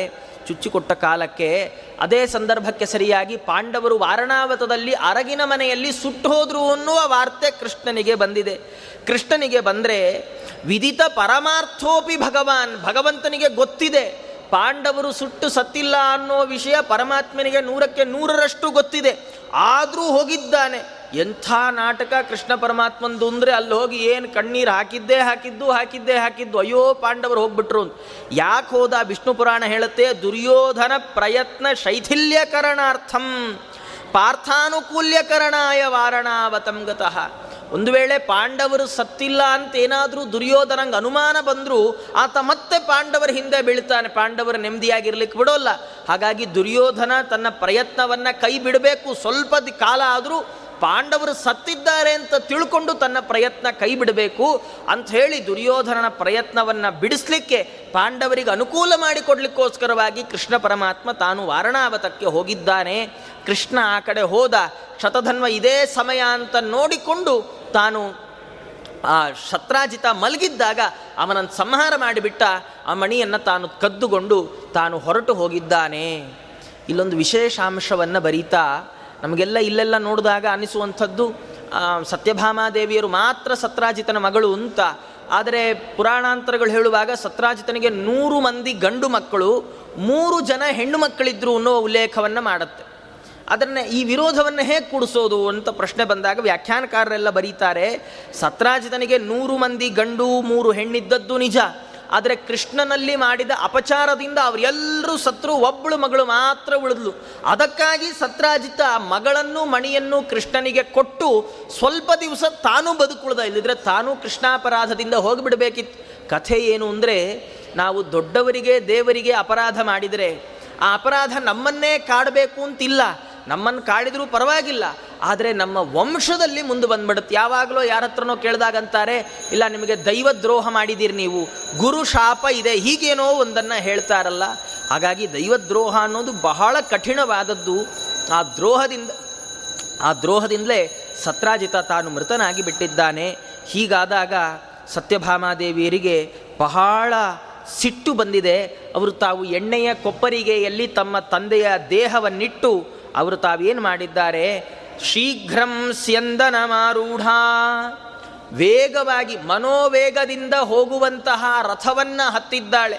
ಹತ್ತಿ ತಾನು ಸೀದಾ ವಾರಣಾವತಕ್ಕೆ ಬಂದು ದೇವರಿಗೆ, ಕೃಷ್ಣನಿಗೆ ಅಂತ ಇದ್ದಾಳೆ, ಭಗವತೆ ಅಹಂ ಪ್ರತಿಪಾದಿತೆ ತ್ಯಕ್ಷಾಂತಿಮತ ಶತಧನ್ವನಾಸ್ಮತ್ಪಿತಾ ವ್ಯಾಪಾದಿತಃ ತಚ್ಚಸ್ಯಮಂತಕಮಣಿರತ್ನಮಪಹೃತಂ ಯಸ್ಯಾವಭಾಸನೇನಾಪಹೃತಂ ಅಪಹೃತತಿಮಿರಂ ತ್ರೈಲೋಕ್ಯಂ ಭವಿಷ್ಯತಿ. ಅವಳಂತ ಇದ್ದಾಳೆ, ಕೃಷ್ಣ ನಮ್ಮಪ್ಪ ನನ್ನನ್ನು ನಿನಗೆ ಮದುವೆ ಮಾಡಿಕೊಟ್ಟ ಅನ್ನುವ ಸಿಟ್ಟಿಗೆ ನಮ್ಮ ತಂದೆಯವರನ್ನು ಕೊಂದು ಆ ಮಣಿಯನ್ನು ಅಪಹಾರ ಮಾಡಿಕೊಂಡು ಹೋಗಿದ್ದಾನೆ ಸತ್ಯ ಕೃಷ್ಣ ಶತಧನ್ವ. ಇದರಿಂದ ನನಗೇನು ಸಮಸ್ಯೆ ಅಂತ ಕೇಳಬೇಡ. ಸತ್ಯಭಾಮಾದೇವಿಯರಂತಾರೆ, ತದೀಯಂ ತ್ವದೀಯ ತ್ವದೀಯ ಪ್ರಹಸನ ತದಾಲೋಚ್ಯ ಯದತ್ರ ಯುಕ್ತಂ ತತ್ಕ್ರಿಯತಾಂ. ಇದು ನನಗೆ ಆದ ತೊಂದರೆ ಅಲ್ಲ, ನನಗೊಬ್ಬಳಿಗೇ ಆದ ಸಮಸ್ಯೆ ಅಲ್ಲ. ನಿಮ್ಮಪ್ಪಂತಾನೇ ಕೊಂದಿದ್ದು, ನಾನೇನು ಮಾಡಲಿ ಅನ್ಬೇಡ, ಇದು ನಿನಗೆ ಮಾಡಿದ ಅವಮಾನ ಅಂತಾಳೆ ಸತ್ಯಭಾಮಾದೇವಿಯರು. ಯಾಕೆಂದರೆ ನಾನು ನಿನ್ನ ಹೆಂಡತಿಯ ತಂದು ನಿನ್ನ ಮಾವನ್ನು ನೀನಿಲ್ದಿದ್ದಾಗ ನೋಡ್ಕೊಂಡು ಕೊಂದು ನಿಂಗೆ ಸೇರಬೇಕಾದ ಮಣಿಯನ್ನು ಎತ್ಕೊಂಡು ಹೋಗಿದ್ದಾನೆ ಅಂದರೆ ಇದು ನಿನಗೆ ಮಾಡಿದಂಥ ಅವಮಾನ. ಅದರಿಂದಾಗಿ ಈ ವಿಷಯದಲ್ಲಿ ಏನು ಮಾಡಬೇಕು ಅಂತ ನೀನೇ ಆಲೋಚನೆ ಮಾಡಿ ಆ ಕೆಲಸವನ್ನು ಮಾಡು ಅಂತ ಹೀಗಂದಿದ್ದಾರೆ. ಹೀಗಂದಾಗ ಕೃಷ್ಣ ಪರಮಾತ್ಮ ತಾನು ಬಲರಾಮದೇವರ ಜೊತೆಗೆ ತಾನು ಕೂಡಿಕೊಂಡು ಆ 4 ಕುದುರೆಗಳನ್ನು ಹೂಡಿದಂತಹ ರಥದಲ್ಲಿ ತಾನು ಹೊರಟು ದ್ವಾರಕೆಗೆ ಬಂದಿದ್ದಾನೆ. ದ್ವಾರಕೆಗೆ ಬರ್ತಾ ಇದ್ದಾನೆ ಅಂತ ಗೊತ್ತಾದಾಗಲೇ ಶತಧನ್ವ ಬಂದು ಅಕ್ರೂರ ಕೃತವರ್ಮರನ್ನು ಕೇಳಿದ್ದಾನೆ. ಸಹಾಯ ಮಾಡ್ತೀನಿ ಅಂತ ಮಾತು ಕೊಟ್ಟಿದ್ರಲ್ಲ, ಸಹಾಯ ಮಾಡ್ರಿ ಅಂದಾಗ ಇಬ್ಬರೂ ಇಲ್ಲ ಅಂದ್ಬಿಟ್ಟು ಕೃತವರ್ಮ ಅಂದ, ಅಯ್ಯೋ ಕೃಷ್ಣನ ಎದುರು ಹಾಕ್ಕೊಳ್ಳೋದು ಎಲ್ಲಾದರೂ ಸಾಧ್ಯವೇ, ಅಕ್ರೂರ ಸಾಧ್ಯವೇ ಇಲ್ಲ ಅಂತ ಅವರಂತಾನೆ. ನಹಿ ಕಶ್ಚಿತ್ ಭಗವತ ಪಾದಪ್ರಹಾರ ಪರಿಕಂಪಿತ ಜಗತ್ರಯೇಣ ಸುರರಿಪುವನಿತಾ ವೈಧವ್ಯಕಾರಿಣ ಪ್ರಬಲ ರಿಪುಚಕ್ರ ಪ್ರತಿಹತ ಚಕ್ರೇಣ ಚಕ್ರಿಣ. ಅಕ್ರೂರ ಅಂತ ಇದ್ದಾನೆ. ಯಾವ ಪರಮಾತ್ಮ ತನ್ನ ಪಾದಪ್ರಹಾರ ಮಾತ್ರದಿಂದಲೇ 3 ಲೋಕಗಳನ್ನು ನಡಗಿಸ್ತಾನೋ, ಯಾವ ಪರಮಾತ್ಮ ರಾಕ್ಷಸ ಸ್ತ್ರೀಯರಿಗೆ ವೈಧವ್ಯವನ್ನುಂಟು ಮಾಡಿದಂತಹ ಚಕ್ರಾಯುಧವನ್ನು ಧಾರಣೆ ಮಾಡಿದ್ದಾನೋ ಅಂತಹ ಕೃಷ್ಣನ ಜೊತೆಗೆ ಹಾಗೆ ಮದಮುದಿತ ನಯನಾವಲೋಕನಾಖಿಲ ನಿಶಾತನೇನಾತಿ ಗುರುವೈರಿ ವಾರಣಾಪಕರ್ಷಣ ವಿಕೃತ ಮಹಿಮೋರು ಸೀರೇಣ ಸೀರಿಣಾಚ. ವ್ಯಾಸರ ಶಬ್ದ ಜೋಡಣೆಯ ಶೈಲಿ ಎಷ್ಟು ಅದ್ಭುತವಾಗಿದೆ. ಹಾಗೆ ಯಾರು ತನ್ನ ಕಣ್ಣಿನ ನೋಟದಿಂದಲೇ ಸಕಲರನ್ನು ನಾಶ ಮಾಡಿಬಿಡ್ತಾನೋ, ಯಾರು ತನ್ನ ನೇಗಿಲಿನಿಂದ ಎಲ್ಲ ಶತ್ರುಗಳನ್ನು ಸಂಹಾರ ಮಾಡ್ತಾನೋ ಅಂತಹ ಬಲರಾಮನ ಜೊತೆ ಯಾರು ತಾನೇ ವೈರ ಮಾಡಲಿಕ್ಕೆ ಸಮರ್ಥರಾಗ್ತಾರಪ್ಪ. ಹಾಗಾಗಿ ನಾ ವೈರ ಮಾಡೋಲ್ಲ, ಹೊರಟು ಬಿಡು ಅಂದ ಅಕ್ರೂರ. ಅದಕ್ಕೆ ಶತಧನ್ವ ಅಂದ, ನನ್ನನ್ನು ನೀನು ಕಾಪಾಡಲಿಕ್ಕಾಗದಿದ್ದರೆ ಕನಿಷ್ಠ ನನ್ನ ಹತ್ರ ಇರುವ ಮಣಿಯನ್ನಾದರೂ ಸಂರಕ್ಷಣೆ ಮಾಡು ಅಂತ ಅಂದ. ಅಕ್ರೂರ ಅಂದ, ನೀ ಸಾಯುವ ಸಂದರ್ಭದಲ್ಲೂ ನನ್ನ ಹೆಸರು ಹೇಳಬಾರ್ದು, ಹಾಗಿದ್ದರೆ ಇಟ್ಕೊಳ್ತೀನಿ ಮಣಿಯಿಂದ. ಶತಧನ್ವ ಹಾಗೇ ಆಗಲಿ ಅಂತ ಮಣಿಯನ್ನು ಕೊಟ್ಟಿದ್ದಾನೆ. ಕೊಟ್ಟು ಒಂದು ಹೆಣ್ಣು ಕುದುರೆಯನ್ನು ಏರಿ ತಾನು ಓಡಲಿಕ್ಕೆ ಶುರು ಮಾಡಿದರೆ ಬಲರಾಮ ಕೃಷ್ಣರು ಶೈಬ್ಯ ಸುಗ್ರೀವ ಮೇಘಪುಷ್ಪ ಬಲಾಹಕ ಅನ್ನುವ 4 ಕುದುರೆಗಳನ್ನು ಕಟ್ಟಿದ ರಥದಲ್ಲಿ ಕೂತು ಆ ಶತಧನ್ವನನ್ನು ಹಿಂಬಾಲಿಸ್ತಾ ಇರುವ ಸಂದರ್ಭದಲ್ಲಿ ಆ ಕುದುರೆ 100 ಯೋಜನ ದೂರ ಓಡಿ ಇನ್ನೇನು ಮಿಥಿಲಾಪಟ್ಟಣ ಬರಬೇಕು, ಅದರ ಹೊರಭಾಗದಲ್ಲಿ ಕುದುರೆ ತಾನು ಸತ್ತು ಬಿದ್ದರೆ ಶತಧನ್ವ ಕುದುರೆಯನ್ನು ಬಿಟ್ಟು ತಾನು ಓಡಲಿಕ್ಕೆ ಶುರು ಮಾಡಿದ್ದಾನೆ ಪದಾತಿಯಾಗಿ. ಕೃಷ್ಣನ ರಥದ ಕುದುರೆಗಳು ನಿಂತು ಬಿಟ್ಟಿದ್ದಾವೆ.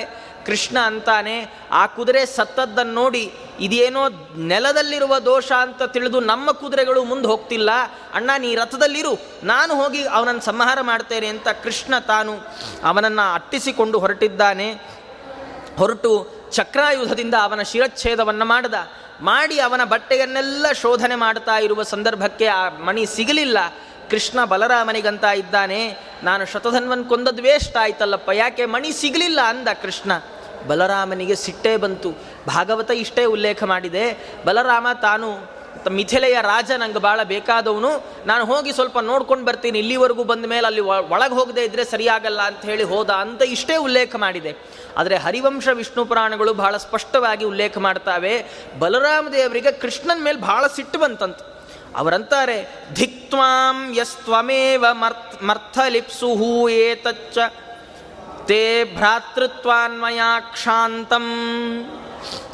ಕೃಷ್ಣ, ನೀನು ಇಂಥ ಲೋಭಿ ಅಂದ್ಕೊಂಡಿರಲಿಲ್ಲ, ನೀನಿಷ್ಟು ಕಪಟಿ ಅಂತ ನಾನು ಅಂದ್ಕೊಂಡಿರಲಿಲ್ಲ, ಮಣಿಯ ಮೇಲಿನ ಆಸೆಯಿಂದ ನನಗೇ ಸುಳ್ಳು ಹೇಳ್ತಾ ಇದ್ದೀಯ, ಹೋಗು ತಮ್ಮ ಅಂತ ನಿನ್ನನ್ನು ಕ್ಷಮಿಸಿಬಿಟ್ಟಿದ್ದೇನೆ ಹೋಗು ಅಂತ ಅವನನ್ನು ಕೃಷ್ಣನನ್ನು ಬೈದು, ನಾನು ದ್ವಾರಕೆಗೂ ಬರಲ್ಲ, ನಿನ್ನ ಬಂಧುಗಳು ಬೇಡ, ನಿನ್ನ ಬಾಂಧವರು ಬೇಡ, ನೀನು ಬೇಡ, ಯಾರು ಬೇಡ, ಹೊರಟುಬಿಡು ಅಂತ ಕೃಷ್ಣನನ್ನು ಬೈದು ಕಳುಹಿಸಿದ್ದಾನೆ. ಕೃಷ್ಣ ಬಹಳಷ್ಟು ಆಣೆ ಮಾಡಿದ್ನಂತೆ. ವಿಷ್ಣು ಪುರಾಣ ಉಲ್ಲೇಖ ಮಾಡುತ್ತೆ, ಬಹಳ ಹೇಳಿದ್ದ, ನೋಡಪ್ಪ ಇಲ್ಲ ಬಲರಾಮ ಹಾಗೆ ಹೀಗೆ ತುಂಬ ಹೇಳ್ದ. ಬಲರಾಮ ಯಾವುದನ್ನು ಒಪ್ಕೊಳ್ಳಿಲ್ಲ. ಒಪ್ಪಿಕೊಳ್ಳದೆ ತಾನು ಆತ ವಿದೇಹ ರಾಜ್ಯಕ್ಕೆ, ವಿದೇಹ ನಗರಕ್ಕೆ ಹೊರಟು ಬಿಟ್ಟ. ವಿದೇಹದ ಜನಕ ತಾನು ಅರ್ಘ್ಯಪಾದ್ಯಾದಿಗಳನ್ನು ಕೊಟ್ಟು ಬಲರಾಮನನ್ನು ತಾನು ಒಳಗೆ ಕರ್ಕೊಂಡು ಹೋಗಿದ್ದಾನೆ. ಸ ತತ್ರೈವ ಚ ತಸ್ಥೌ, ಅಲ್ಲಿಯೇ ತಾನು ಉಳ್ಕೊಂಡು ಬಿಟ್ಟಿದ್ದಾನೆ. ಕೃಷ್ಣ ಪರಮಾತ್ಮ ತಾನು ಮರಳಿ ದ್ವಾರಕೆಗೆ ಬಂದ. ಇದರಿಂದ ಫಲಿತಾಂಶ ಏನಾಯಿತು? ಬಲರಾಮದೇವರು ಕೃಷ್ಣನ ಜೊತೆಯನ್ನು ಬಿಟ್ಟ ಫಲಿತಾಂಶ ಏನಾಯಿತು ಅಂದರೆ ವಿಷ್ಣು ಪುರಾಣ ಹೇಳುತ್ತೆ, ಯಾವಚ್ಚ ಜನಕ ರಾಜಗೃಹೇ ಬಲಭದ್ರೋವತಸ್ಥೆ ತಾವತ್ ಧಾರ್ತರಾಷ್ಟ್ರ ದುರ್ಯೋಧನ ತತ್ಸಕಾಶಾತ್ ಗದಾ ಶಿಕ್ಷಾಮಶಿಕ್ಷಯತ್. ಜನಕನ ಪಟ್ಟಣದಲ್ಲಿ ಬಲರಾಮ ಇದ್ದಾನೆ, ಕೃಷ್ಣ ದ್ವಾರಕೆಯಲ್ಲಿದ್ದಾನೆ ಅಂತ ಗೊತ್ತಾದ ತಕ್ಷಣ ದುರ್ಯೋಧನ ಬಲರಾಮನ ಹತ್ರ ಗದಾ ವಿದ್ಯೆ ಕಲಿಯಕ್ಕೆ ಬಂದಂತೆ. ಎಂಥ ಅದ್ಭುತವಾದ ಕಥೆ ಇವೆಲ್ಲ ಅಂದರೆ, ಕಥೆ ಇಷ್ಟೇ, ದುರ್ಯೋಧನ ಬಲರಾಮ ದೇವ್ರ ಹತ್ರ ಗದಾ ವಿದ್ಯೆ ಕಲಿಯಕ್ಕೆ ಬಂದ, ಕಲ್ತಾ ಹೋದ, ಮುಗೀತು. ಆದರೆ ಏನು ವಿಶೇಷ ನೋಡಿ, ಎಂಥ ದುರ್ಯೋಧನನ ಬುದ್ಧಿ ಎಷ್ಟು ಕೆಟ್ಟದು. ದೇವರನ್ನು ಬಿಟ್ಟವ್ರ ಪರಿಸ್ಥಿತಿ ಏನಾಗತ್ತೆ? ಭೀಮಸೇನ ದೇವರು ಗದಾ ವಿದ್ಯೆಯನ್ನು ಬಲರಾಮ ದೇವರ ಹತ್ರ ಕಲ್ತಿದ್ದು. ದುರ್ಯೋಧನ ಭೀಮಸೇನ ದೇವರ ಮೇಲಿನ ಸ್ಪರ್ಧೆಗೆ ಬಲರಾಮ ದೇವರ ಹತ್ರನೇ ಗದಾ ವಿದ್ಯೆ ಕಲಿಬೇಕು ಅಂತ ಕಾಯ್ತಾ ಇದ್ದ. ಆದರೆ ಕೃಷ್ಣ ಇರೋವರೆಗೂ ಬಲರಾಮ ದೇವರ ಜೊತೆ ದುರ್ಯೋಧನಂಗೆ ಎಂದೆಂದೂ ಗದಾ ವಿದ್ಯೆ ಸಿಗೋಲ್ಲ ಬಲರಾಮ ದೇವರಿಂದ. ಹಾಗಾಗಿ ಕೃಷ್ಣ ಹೋಗೋದನ್ನು ಕಾದಿದ್ದು ಬಂದ. ಅದರ ಜೊತೆಗೆ ಅವನು ಇನ್ನೊಂದು ಸಂಚು ಇತ್ತು, ಏನು ಗೊತ್ತಾ? ಬಲರಾಮ ದೇವರು ತಂಗಿ ಸುಭದ್ರಾದೇವಿ ತಾನು ಉಪಾಯವಾಗಿ ಬಲರಾಮದೇವರ ಶಿಷ್ಯತ್ವವನ್ನು ವಹಿಸಿ ಹಾಗೆ ವಾಪಸ್ ಬರ್ತಾ ಸುಭದ್ರೆಯನ್ನು ಕೊಡ್ತೇನೆ ಅಂತ ಮಾತು ತಗೊಂಡು ಬಂದ್ಬಿಟ್ಟ. ಅಲ್ಲಿಗೇನಾಯ್ತು, ಸುಭದ್ರೆ ದುರ್ಯೋಧನನಿಗೆ ಸಿಕ್ಕಿಬಿಟ್ರೆ ಬಲರಾಮ ದೇವರು ಸಹಜವಾಗಿ ದುರ್ಯೋಧನನ ಕಡೆ, ಕೃಷ್ಣ ದುರ್ಯೋಧನನ ಕಡೆ, ಪಾಂಡವರಿಗೆ ಹಲ್ಲು ಕಿತ್ತ ಅವರಿಗೆ ಶಕ್ತಿಯೇ ಇಲ್ಲದೆ ಇರುವ ಹಾಗೆ ಆಗಿಬಿಡುತ್ತೆ ಅನ್ನುವ ಯೋಚನೆಯನ್ನು ಮಾಡಿಕೊಂಡು ದುರ್ಯೋಧನ ಬಂದ. ಬಲರಾಮ ದೇವರು ನಿಜವಾಗಿ ಉತ್ತಮ ಜೀವರು, ಶೇಷಾವತಾರಿಗಳು. ಅಷ್ಟಾದರೂ ಪರಮಾತ್ಮನ ಸಂಗ ಇಲ್ಲ ಅಂದರೆ ಕಲಿ ಅವರನ್ನೂ ಬಿಡೋಲ್ಲ, ಅವರನ್ನು ಹಿಡಿದು ಬಿಡ್ತಾನೆ ಕಲಿ. ಕಲಿಗೆ ಪಾಠ ಮಾಡುವ ದೌರ್ಭಾಗ್ಯ ಬಂದಿತ್ತು ಬಲರಾಮ ದೇವರಿಗೆ. ತಾನು ಅಲ್ಲಿ ಬಂದು ಬಲರಾಮ ದೇವರ ಹತ್ರ ತಾನು ದುರ್ಯೋಧನ ಗದಾ ವಿದ್ಯೆಯನ್ನು ಕಲಿತಿದ್ದಾನೆ. ಕಲಿತು ಇಷ್ಟರಲ್ಲಿ ಏನಾಯಿತು, ಕೃಷ್ಣ ದ್ವಾರಕೆಗೆ ಬಂದಲ್ಲ. ಕೃಷ್ಣ ದ್ವಾರಕೆಗೆ ಬಂದ, ಶತಧನ್ವ ಸತ್ತ ಅನ್ನುವ ಎಲ್ಲ ವಿಷಯಗಳು ಅಕ್ರೂರನ್ ಗೊತ್ತಾಯಿತು. ಆದರೆ ಗೊತ್ತಾದ ಮೇಲೆ ತನ್ನ ಹತ್ರ ಇರೋ ಮಣಿಯನ್ನು ಏನು ಮಾಡೋದು? ಯಾಕೆಂದರೆ ಮುಚ್ಚಿಟ್ಕೊಳಕ್ಕಾಗುವಂಥದ್ದಲ್ಲ ಅದು, ಪ್ರತಿನಿತ್ಯ 8 ಭಾರದ ಸುವರ್ಣವನ್ನು ಕೊಡುತ್ತಲ್ಲ. ಏನು ಮಾಡಬೇಕು? ಅಕ್ರೂರ ಒಂದು ಯೋಜನೆ ಹಾಕಿದ. ಏನು ಅಂದರೆ ಯಜ್ಞ ಮಾಡೋದು. ಪ್ರತಿನಿತ್ಯ ಒಂದಲ್ಲ ಒಂದು ಯಜ್ಞ ಮಾಡ್ತಾ ಇರೋದು. ಎರಡು ಕಾರಣದಿಂದ. ಒಂದು, ಆ ಮಣಿಯಿಂದ ಬರುವ ಸುವರ್ಣವನ್ನು ಹೀಗೆ ದಾನಾದಿಗಳನ್ನು ಮಾಡಿ ಖರ್ಚು ಮಾಡೋದು. ಎರಡನೇ ಕಾರಣ ಏನು ಅಂದರೆ, ಯಾರು ಸವನಗತೌ ಹಿ ಕ್ಷತ್ರಿಯ ವೈಶ್ಯೌ ನಿಘ್ನನ್ ಬ್ರಹ್ಮ ಭವತಿ, ಯಜ್ಞಾಚರಣೆಯನ್ನು ಮಾಡ್ತಾ ಇರುವಂತಹ, ಯಜ್ಞದಲ್ಲಿ ದೀಕ್ಷಿತರಾದ ಕ್ಷತ್ರಿಯನನ್ನೋ ವೈಶ್ಯನನ್ನೋ ಸಂಹಾರ ಮಾಡಿದರೂ ಬ್ರಹ್ಮಹತ್ಯಾ ದೋಷಕ್ಕೆ ಒಳಗಾಗಬೇಕಾಗತ್ತೆ ಅಂತ ಧರ್ಮಶಾಸ್ತ್ರದ ಮಾತು. ಹಾಗಾಗಿ ಇವತ್ತಲ್ಲ ನಾಳೆ ನನ್ನ ಹತ್ರ ಮಣಿ ಇದೆ ಅಂತ ಗೊತ್ತಾದರೂ ನನ್ನನ್ನು ಯಾರೂ ಕೊಲ್ಲಬಾರ್ದು ಅಂತ ಪ್ರಿಕಾಷನ್ ತಗೊಂಡಂತೆ ಆ ಕ್ರೂರ ಇಡೀ ಯಜ್ಞವನ್ನೇ ಮಾಡ್ತಾ ಇರೋದು. ಎಷ್ಟು? 1 ದಿವಸ, 2 ದಿವಸ, 1 ತಿಂಗಳು, 2 ತಿಂಗಳು ಅಲ್ಲ. ವಿಷ್ಣು ಪುರಾಣ ಹೇಳುತ್ತೆ, 62 ವರ್ಷಾಣಿ ಏವಂ ತನ್ಮಣಿ ಪ್ರಭಾವಾತ್, 62 ವರ್ಷ ಸತತವಾಗಿ ಯಜ್ಞಾಚರಣೆ ಮಾಡಿದ್ದಾನೆ ಅಕ್ರೂರ. 62 ವರ್ಷ ಸತತವಾಗಿ ಯಜ್ಞವನ್ನು ಆಚರಣೆ ಮಾಡಿದ್ದಾನೆ. ಜೊತೆಗೆ ಆ ಮಣಿಯ ಪ್ರಭಾವದಿಂದ ಆ ಇಡೀ ರಾಷ್ಟ್ರದಲ್ಲಿ ದುರ್ಭಿಕ್ಷ, ಕ್ಷಾಮ ಯಾವುದೂ ಇಲ್ಲ. ಇಷ್ಟರಲ್ಲೇನಾಗ್ಬಿಟ್ಟಿದೆ, ಅಕ್ರೂರ ಅವನು ಭೋಜವಂಶದವನು. ಆ ಭೋಜವಂಶದವರು ಏನು ಮಾಡಿದೆ ಅಕ್ರೂರನ ಪಕ್ಷದ ಭೋಜವಂಶದವರು ಸಾತ್ವತನ ಮರಿಮೊಮ್ಮಗ ಶತ್ರುಘ್ನ ಅಂತ ಅವನನ್ನು ಸಂಹಾರ ಮಾಡಿಬಿಟ್ಟಿದ್ದಾರೆ ಯಾವುದೋ ಕಾರಣಾಂತರದಿಂದ. ಸಂಹಾರ ಆಗಿ ಹೋಯಿತು. ಇಷ್ಟಾದ ಮೇಲೆ ಇನ್ನು ಅವರೇನಾದರೂ ನಮ್ಮ ಮೇಲೆ ಆಕ್ರಮಣ ಮಾಡಿಬಿಟ್ರೆ, ನಮ್ಮ ಮೇಲೆ ಏನಾದರೂ ಅವರು ನಮ್ಮನ್ನು ಕೊಲ್ಲಿಕ್ಕೆ ಬಂದರೆ ಎನ್ನುವ ಭಯದಿಂದ ಅಕ್ರೂರ ಸಹಿತರಾದ ಎಲ್ಲ ಭೋಜರು ತಾವು ಆ ಊರನ್ನು ಬಿಟ್ಟು ಸುರಕ್ಷಿತವಾದ ಬೇರೆ ಬೇರೆ ಬೇರೆ ಬೇರೆ ಜಾಗಕ್ಕೆ ಹೊರಟು ಹೋಗಿಬಿಟ್ಟಿದ್ದಾರೆ. ಹೊರಟು ಹೋಗುವಾಗ ಅಕ್ರೂರ ಮಣಿಯನ್ನು ಜೊತೆಗೆ ತೆಗೆದುಕೊಂಡು ಹೊರಟು ಬಿಟ್ಟ. ಹಾಗೆ ಹೊರಟ ದಿವಸದಿಂದ ದ್ವಾರಕೆಯಲ್ಲಿ ದುರ್ಭಿಕ್ಷೆ, ಕ್ಷಾಮ ಎಲ್ಲವೂ ಪ್ರಾರಂಭ ಆಗಿಬಿಟ್ರೆ ಒಮ್ಮೆ ಅವರೆಲ್ಲ ಸೇರಿ ಯಾದವರೆಲ್ಲ ಮಂತ್ರಾಲೋಚನೆ ಮಾಡಿದ್ದಾರೆ. ಬಲರಾಮ, ಉಗ್ರಸೇನ, ಕೃಷ್ಣನೆಲ್ಲ ಮುಂದಿಟ್ಟುಕೊಂಡು ಮಂತ್ರಾಲೋಚನೆ ನಡೀತಾ ಇರುವ ಸಂದರ್ಭದಲ್ಲಿ ಅಂಧಕ ಅನ್ನುವ ವೃದ್ಧನಾದ ಯಾದವ ಒಂದು ಕಥೆಯನ್ನು ಹೇಳಿದ್ದಾನೆ. ಇವನ ತಂದೆ ಅಕ್ರೂರ ಇದ್ದಾನಲ್ಲಪ್ಪ, ಅಕ್ರೂರನ ತಂದೆಯ ಹೆಸರು ಶ್ವಫಲ್ಕ ಅಂತ. ಈ ಶ್ವಫಲ್ಕ ಆತ ಎಲ್ಲಿರ್ತಾನೋ ಆ ದೇಶದಲ್ಲಿ ಯಾವುದೇ ರೀತಿಯ ಉಪದ್ರವ, ರೋಗ, ರುಜಿನ ಏನೂ ಬರೋದಿಲ್ಲ ಅಂತ ಪ್ರತೀತಿ ಇತ್ತಪ್ಪ. ಒಂದು ಸರ್ತಿ ಹೀಗೆ ಕಾಶಿ ರಾಜ್ಯದಲ್ಲಿ ಮಹಾ ದುರ್ಭಿಕ್ಷ ಬಂದ ಕಾಲಕ್ಕೆ ಕಾಶಿರಾಜ ಇವನನ್ನು ಕರೆಸ್ದ. ಈ ಶ್ವಫಲ್ಕ ಬಂದು ಕೂಡಲೇ ಮಳೆ ಸುರಿಸ್ತು. ಆ ಕಾಶಿರಾಜನಿಗೆ ಒಬ್ಬಳು ಮಗಳಿದ್ಲಂತ, ಗಾಂಧಿನಿ ಅಂತ ಅವಳ ಹೆಸರು. ಅವಳದ್ದೇನು ಕಥೆ ಅಂದರೆ, ಅವಳು ಹೊಟ್ಟೆಯಲ್ಲಿ 12 ವರ್ಷ ತಾಯಿ ಹೊಟ್ಟೆಯಲ್ಲೇ ಇದ್ಲಂತ, ಹೊರಗೇ ಬರಲಿಲ್ಲ. ಇವತ್ತೆಲ್ಲ 10 ತಿಂಗಳಿಗೆ ಹುಟ್ಟಿದ್ರೇ ತುಂಬ ಗಜಗರ್ಭ ಅಂತ ಕರೀತಾರೆ. 12 ವರ್ಷ ಅಮ್ಮನ ಹೊಟ್ಟೆಯಲ್ಲೇ ಇದ್ದಾಳು ಅವಳು, ಆಚೆನೇ ಬರಲಿಲ್ಲ. ಅವರಪ್ಪ ಹೊಟ್ಟೆನೇ ತಟ್ಟಿ ಕೇಳಿದ, ಆಚೆ ಬಾ, ನಿನ್ನ ಮುಖ ನೋಡಬೇಕು ಅಂತ. ಇಂಥ ವಿಚಿತ್ರ ಕಥೆಗಳು. 12 ವರ್ಷ ಹೊಟ್ಟೆಯಲ್ಲಿರೋದು ಅಂದರೆ ಆಶ್ಚರ್ಯ. ಹೊಟ್ಟೆಯಲ್ಲಿರೋ ಮಗು ಜೊತೆ ಇವರಪ್ಪ ಮಾತಾಡಿದ್ದಾನೆ ಕಾಶಿರಾಜ. ಹೊಟ್ಟೆ ತಟ್ಟಿ ಕೇಳಿದ, ನಾನು ಆಚೆ ಬಾ ಅಮ್ಮ, ನಿನ್ನ ಮುಖ ನೋಡಬೇಕು ಅಂದ್ಕೊಂಡಿನ, 12 ವರ್ಷ ಆಯ್ತು, ಆಚೆನೇ ಬರುವಲ್ಲೆಲ್ಲ. ಅವಳು ಅಂದಿದ್ದಾಳೆ, ಅಪ್ಪ, ಇವತ್ತಿನಿಂದ ಪ್ರತಿನಿತ್ಯ ನೀನು ಒಬ್ಬೊಬ್ಬ ಬ್ರಾಹ್ಮಣನಿಗೆ ಒಂದೊಂದು ಹಸು ಕೊಡ್ತೀನಿ ಅಂತ ಪ್ರತಿಜ್ಞೆ ಮಾಡಿದರೆ ಇನ್ನು 3 ವರ್ಷ ಬಿಟ್ಟು ನಾನು ಆಚೆ ಬರ್ತೀನಿ ಅಂತಂತು. ಆವತ್ತಿಂದ ಕಾಶಿರಾಜ ಹಾಗೇ ಆಗಲಿ ಅಂಥೇಳಿ ನೋಡಿ ಎಂಥೆಂಥ ವಿಚಿತ್ರವಾದ ಕಥೆಗಳು, ಇವತ್ತಿಗೆ ಊಹೆನೂ ಮಾಡಲಿಕ್ಕಾಗಲ್ಲ ಇವೆಲ್ಲ. ಕಾಶಿರಾಜ ಹಾಗೇ ಆಗಲಿ ಅಂತ 3 ವರ್ಷ ಸತತವಾಗಿ ಗೋದಾನ ಮಾಡಿದ್ದಾನೆ. ಹಾಗೆ ಗೋದಾನ ಹಸುವನ್ನು ಕೊಟ್ಟು ಇವಳನ್ನು ಗರ್ಭದಿಂದ ಆಚೆ ಕರೆಸಬೇಕಾಯಿತು. ಆದ್ದರಿಂದ ಅವಳಿಗೆ ಗಾಂಧಿನಿ ಅಂತ ಹೆಸರು ಬಂದಿದೆ. ತತಸ್ತಸ್ಯಾಹ ಪಿತಾ ಗಾಂಧಿನೀತಿ ನಾಮ ಚಕಾರ. ಅಂತಹ ಗಾಂಧಿನಿಯನ್ನು ಶ್ವಫಲ್ಕನಿಗೆ, ಯಾವ ಶ್ವಫಲ್ಕನಿಂದ ತನ್ನ ರಾಜ್ಯದಲ್ಲಿ ದುರ್ಭಿಕ್ಷ ದೂರ ಆಯಿತೋ ಆ ಶ್ವಫಲ್ಕನಿಗೆ ಗಾಂಧಿನಿಯನ್ನು ಕೊಟ್ಟು ಮದುವೆ ಮಾಡಿದ್ದಾನೆ. ಮದುವೆ ಮಾಡಿದ್ರೆ ಅವರಿಬ್ಬರ ಮಗನೇ ಈ ಅಕ್ರೂರ. ಹಾಗಾಗಿ ಅವರಪ್ಪನಿಗಿದ್ದ ಗುಣವೇ ಅಕ್ರೂರನಿಗೂ ಬಂದಿದೆ. ಇಷ್ಟು ದಿವಸ ಅಕ್ರೂರ ಇಲ್ಲಿದ್ದ, ಆದ್ದರಿಂದಾಗಿ ಅವನಿಗೆ ನಮ್ಮ ರಾಜ್ಯದಲ್ಲಿ ದುರ್ಭಿಕ್ಷ ಇರಲಿಲ್ಲ. ಈಗ ಅಕ್ರೂರಲ್ಲಿಂದ ಹೊರಟು ಬಿಟ್ಟ, ನಮಗೆ ದುರ್ಭಿಕ್ಷ ಶುರುವಾಯಿತು, ಆದ್ದರಿಂದ ಅವನನ್ನು ಕರ್ಕೊಂಡು ಬನ್ನಿರಿ ಅಂತ ಹೀಗೆ ಅಂಧಕನ ಮಾತನ್ನು ಕೇಳಿ ಅವ ಕೃಷ್ಣ ದೂತನನ್ನು ಕೊಟ್ಟು ಕಳುಹಿಸಿ ದ್ವಾರಕಾಪಟ್ಟಣ ಕರೆಸಿದ್ದಾರೆ. ಕರೆಸಿದ ತಕ್ಷಣ ದುರ್ಭಿಕ್ಷ ದೂರ ಆಯಿತು ಮಣಿಯ ಪ್ರಭಾವದಿಂದ. ಆದರೆ ಇನ್ನೂ ಮಣಿ ಹೊರಗೆ ಬರಲಿಲ್ಲ. ಕೃಷ್ಣ ಎಂಥ ಬುದ್ಧಿವಂತ ಕೃಷ್ಣ ಅಂದರೆ, ಒಂದು ಸರ್ತಿ ಎಲ್ಲ ಯಾದವ್ರನ್ನ ಸಭೆಗೆ ಕರೆದ್ನಂತೆ. ಬನ್ರಪ್ಪ, ಏನೋ ಒಂದು ಮುಖ್ಯವಾದ ವಿಷಯ ಇದೆ, ಮಾತಾಡಬೇಕು, ನಮ್ಮನೆ ಮುಂಜಿ ಇದೆ, ಮದುವೆ ಇದೆ ಅಂತ ಕರೆಸಿದ್ದಾನೆ. ಕರೆಸಿದ ಕಾಲಕ್ಕೆ ಯಾದವರೆಲ್ಲ ಬಂದಾಗ ಯಾವ ವಿಷಯಕ್ಕಾಗಿ ಕರೆಸಿದನೋ ಆ ವಿಷಯವನ್ನು ಮೊದಲು ಹೇಳ್ದ. ಹೀಗೆ ನಮ್ಮನೇಲಿ ನಾಳೆ ಒಂದು ಕಾರ್ಯಕ್ರಮ ಇಟ್ಕೊಂಡಿದ್ದೀವಿ, ಎಲ್ಲರೂ ಬಂದು ನಡೆಸ್ಕೊಡ್ಬೇಕು, ಇಲ್ಲ ಪ್ರಸಾದಕ್ಕೆ ಇಲ್ಲೇ ಇರಬೇಕು ಅಂತೆಲ್ಲ ಹೇಳಿ ಆದಮೇಲೆ ಲೋಕಾಭಿರಾಮವಾಗಿ ಹರಟೆ ಹೊಡೀತಾ ಅಕ್ರೂರಂಗಂದಂತೆ ಕೃಷ್ಣ, ನೋಡು ಅಕ್ರೂರ, ನಿನ್ನ ಹತ್ರ ಈ ಮಣಿ ಇದೆ ಅನ್ನುವಂಥದ್ದು ಎಲ್ರಿಗೂ ಗೊತ್ತಿದೆಯಪ್ಪ. ಯಾಕೆಂದರೆ ನಮ್ಮ ಜೊತೆ ಶತಧನ್ವ ಯುದ್ಧಕ್ಕೆ ಬರೋ ಕಾಲಕ್ಕೇನೆ ನಿಂಗೆ ಮಣಿ ಕೊಟ್ಟು ಬಂದಿದ್ದ, ಇದು ಎಲ್ರಿಗೂ ಗೊತ್ತಿದೆ. ಆದರೆ ನಮ್ಮಣ್ಣ ಬಲರಾಮಂಗೆ ಇನ್ನೂ ನನ್ನ ಮೇಲೆ ಡೌಟ್ ಹೋಗಿಲ್ಲ. ವಿದೇಹಕ್ಕೆ ಬಲರಾಮ ಹೋದ ಮೇಲೆ ತುಂಬ ವರ್ಷಗಳ ನಂತರ ಯಾದವರಲ್ಲಿ ಕೆಲವರು ಹೋಗಿ ಅವನ ಹತ್ರ ಮಾತಾಡಿ ಅವನನ್ನು ಮರಳಿ ಕರ್ಕೊಂಡು ಬಂದಿದ್ದರು.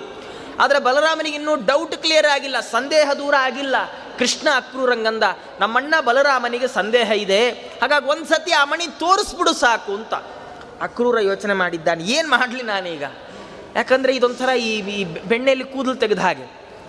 ಅವನು ತೋರಿಸ್ಲಿಲ್ಲ, ಏನಾದರೂ ವಿಷಯಾಂತರ ಮಾಡಲಿಕ್ಕೆ ಬೇರೆ ಮಾತಾಡಲಿಕ್ಕೆ ಪ್ರಯತ್ನ ಪಟ್ಟ ಅಂದರೆ ಯಾದವರೆಲ್ಲ ಬಂದು ಬಟ್ಟೆ ಗಿಟ್ಟೆ ಹುಡುಕ್ತಾರೆ, ಸಿಕ್ಬಿಡುತ್ತೆ. ಏನು ಮಾಡೋದು, ನಾ ಒಳ್ಳೆಯವನಾಗಬೇಕು ಅಂಥೇಳಿ ಅವನೇನು ಮಾಡ್ದ, ತನ್ನ ಸೊಂಟದಲ್ಲಿ, ಬಟ್ಟೆಯಲ್ಲಿ, ಬಂಗಾರದ ಸಂಪುಷ್ಟದಲ್ಲಿ ಕಟ್ಟಿಟ್ಟ ಆ ಮಣಿಯನ್ನು ತೆಗೆದು ತೋರಿಸಿದ್ದಾರೆ. ತೋರಿಸಿ ಅಂದ, ಕೃಷ್ಣ ನಾನಿದನ್ನು 62 ವರ್ಷದ ಕೆಳಗೆ ನಿಂಗೆ ಕೊಡಬೇಕು ಅಂದ್ಕೊಂಡಿದ್ದೆ, ಇದರಿಂದ ನಿಜವಾಗ್ಲೂ 8 ಭಾರ ಬಂಗಾರ ಏನು ಬರ್ತಿತ್ತು, ನಾನು ಅದರಿಂದ ಸುಖವಾಗಿರೋಕ್ಕಾಗಲಿಲ್ಲ, ಕ್ಷಣ ಕ್ಷಣಕ್ಕೂ ನಂಗೆ ಭಯ ಆಗ್ತಿತ್ತು, ಇದು ನಿಂಗೆ 62 ವರ್ಷದ ಕೆಳಗೆ ಕೊಟ್ಟೇ ಬಿಡೋಣ ಅಂದ್ಕೊಂಡಿದ್ದೆ, ಆದರೆ ನೀನು ಬೈತಿಯೇನು ಅಂತೂ ಕೊಡಲಿಲ್ಲ. ಯಾಕೆ?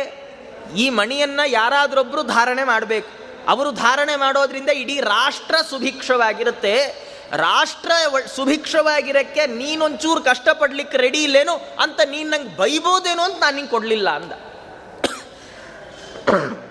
ಹಾಗಾಗಿ ನಾನು ನಿಂಗೆ ಕೊಡಲಿಲ್ಲ ಅಷ್ಟೇ, ಈ ಮಣಿಯನ್ನು ನಾನೇನು ಅನುಭವಿಸಿಲ್ಲ, ಬಹಳ ಕಷ್ಟವನ್ನೇ ಪಡ್ತಾ ಇದ್ದೇನೆ ಅಂಥೇಳಿ ಯಾದವರ ಮುಂದಿಟ್ಟಾಗ ಮುಂದಿಟ್ಟಂದ, ಶತಧನ್ವ ನಂಗೆ ಇದನ್ನು ಕೊಟ್ಟಿದ್ದು, ಇದು ನಂದು ಅಲ್ಲ, ಶತಧನ್ವಂದು ಅಲ್ಲ, ಇದು ಯಾರಿಗೆ ಸೇರುತ್ತೋ ಅವ್ರು ತಗೊಳ್ಳ್ರಿ ಇಂದ. ಅವ್ರಿಗೆ ತಗೊಳ್ಳ್ರಿ ಇಂದಾಗ ಬಲರಾಮ ಅವನು ಉಗ್ರಸೇನ ರಾಜ, ಅವನಿಗದ್ರ ಮೇಲೆ ಆಸೆ ಇದೆ. ಬಲರಾಮದೇವರು ಅದು ನಂಗೆ ಸೇರಬೇಕು ಅಂತ ಯೋಚನೆ ಮಾಡಿದ್ದಾರೆ.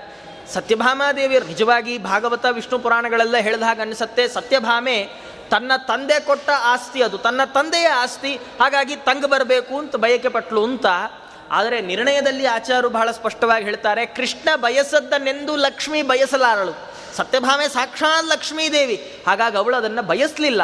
ಆದರೆ ಅವಳಿಗೆ ಅದ್ರ ಮೇಲೆ ಅಭಿಮಾನ ಇತ್ತಂದು, ಯಾಕೆಂದರೆ ನಮ್ಮಪ್ಪ ಕೊಟ್ಟ ವರದಕ್ಷಿಣೆ ಇದು, ಹಾಗಾಗಿ ನಂಗೆ ಸೇರಬೇಕಿದು ಅಂತ ಜಾಂಬವತಿ ದೇವಿಯರು, ಬಲರಾಮ, ಉಗ್ರಸೇನ ಎಲ್ರಿಗೂ ಅದ್ರ ಮೇಲೆ ಕಣ್ಣು.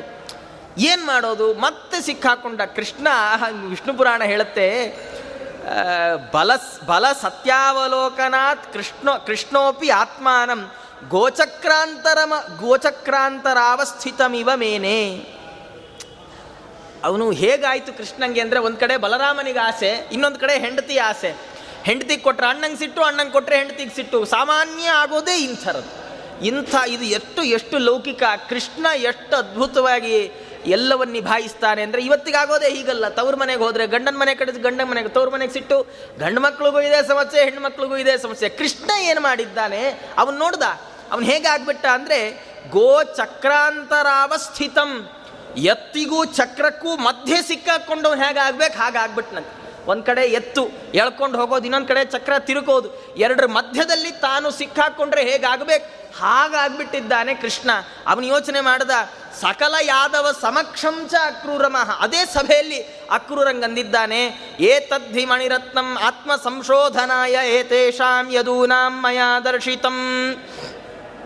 ಈ ಮಣಿಯನ್ನು ನಾನು ಆಚೆ ತೆಗೆದು ತೋರಿಸು ಅಂದೆ, ಕೊಟ್ಟುಬಿಡು ಅಂತ ಹೇಳಲಿಲ್ಲ. ಅದು ಯಾಕೆ ಆಚೆ ತೆಗೆದು ತೋರಿಸು? ನನ್ನ ಮೇಲೆ ಬಂದ ಅಪವಾದದ ಪರಿಹಾರಕ್ಕೋಸ್ಕರ ಅಷ್ಟೇಪ್ಪ.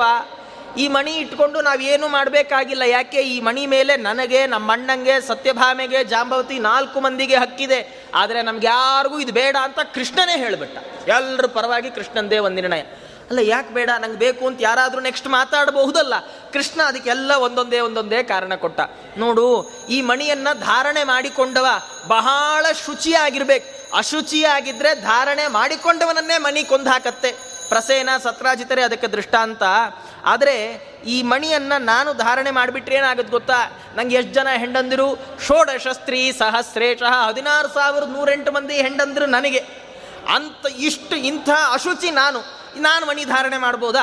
ನಂಗೆ ಆಗಲ್ಲ. ನೋಡಿ ಕೃಷ್ಣ ಎಷ್ಟು ನಾಟಕ ಚಕ್ರವರ್ತಿ. ಅವನು ಹೇಳ್ತಾನೆ, ಅತಃ ಅಹಂ ಅಸ್ಯ 16,000 ಪರಿಗ್ರಹಾದ್ ಅಸಮರ್ಥ ಧಾರಣೆ. 16,108 ಮದುವೆ ಮಾಡಿಕೊಂಡಿದ್ರಿಂದ ಈ ಮಣಿ ಧಾರಣೆ ಮಾಡಲಿಕ್ಕೆ ನಂಗೆ ಸಾಮರ್ಥ್ಯ ಇಲ್ಲ ಅಂದ ಕೃಷ್ಣ. ಎಷ್ಟು ಚೆನ್ನ ನೋಡಿ. ಮೊದಲು ಉಳಿದವ್ರು ತಪ್ಪು ಹೇಳಿ ಆಮೇಲೆ ತಮ್ಮ ತಪ್ಪು ಹೇಳ್ಕೊಳ್ಳೋದಲ್ಲ, ಮೊದಲು ತಮ್ಮದೇ ತಪ್ಪು ಹೇಳ್ಕೊಂಬಿಡೋದು, ಆಮೇಲೆ ಉಳಿದವ್ರದೆಲ್ಲ ಹೇಳೋದು. ಅವ್ರಿಗೂ ಒಂಚೂರು ಸಮಾಧಾನ ತಾವು ಇವಂದೇ ಫಸ್ಟ್ ಹೇಳ್ಕೊಂಬಿಟ್ನಪ್ಪ ಅಂತ ಹಾಗೆ ಹೇಳ್ಕೊಂಡ. ಆಮೇಲೆ ಆರ್ಯ ಬಲಭದ್ರೇಣಾಪಿ, ಇನ್ನು ನಮ್ಮಣ್ಣ ಬಲರಾಮ ಅಂತೀರಾ, ಅವನು ಮದಿರಾಪಾನಾದ್ಯಶೇಷ ಭೋಗ ಪರಿತ್ಯಾಗ ಕಾರ್ಯ. ಆತ ಸ್ವಲ್ಪ ಭೋಗಿ. ಆತ ಒಂದು ವೇಳೆ ಈ ಮಣಿಯನ್ನು ಧಾರಣೆ ಮಾಡಿಕೊಳ್ಬೇಕು ಅಂದರೆ ಆತ ಮದಿರಾಪಾನಾದಿಗಳನ್ನು ಬಿಡಬೇಕಾಗತ್ತೆ, ಆತ ಭೋಗವನ್ನು ಬಿಡಬೇಕಾಗತ್ತೆ. ಆದರೆ ಆತ ಅದನ್ನು ಬಿಡೋಲ್ಲ. ಹೌದು, ಇನ್ನೇನು ಮಾತಾಡೋ ಹಾಗೆ ಇಲ್ಲ ಇನ್ನು.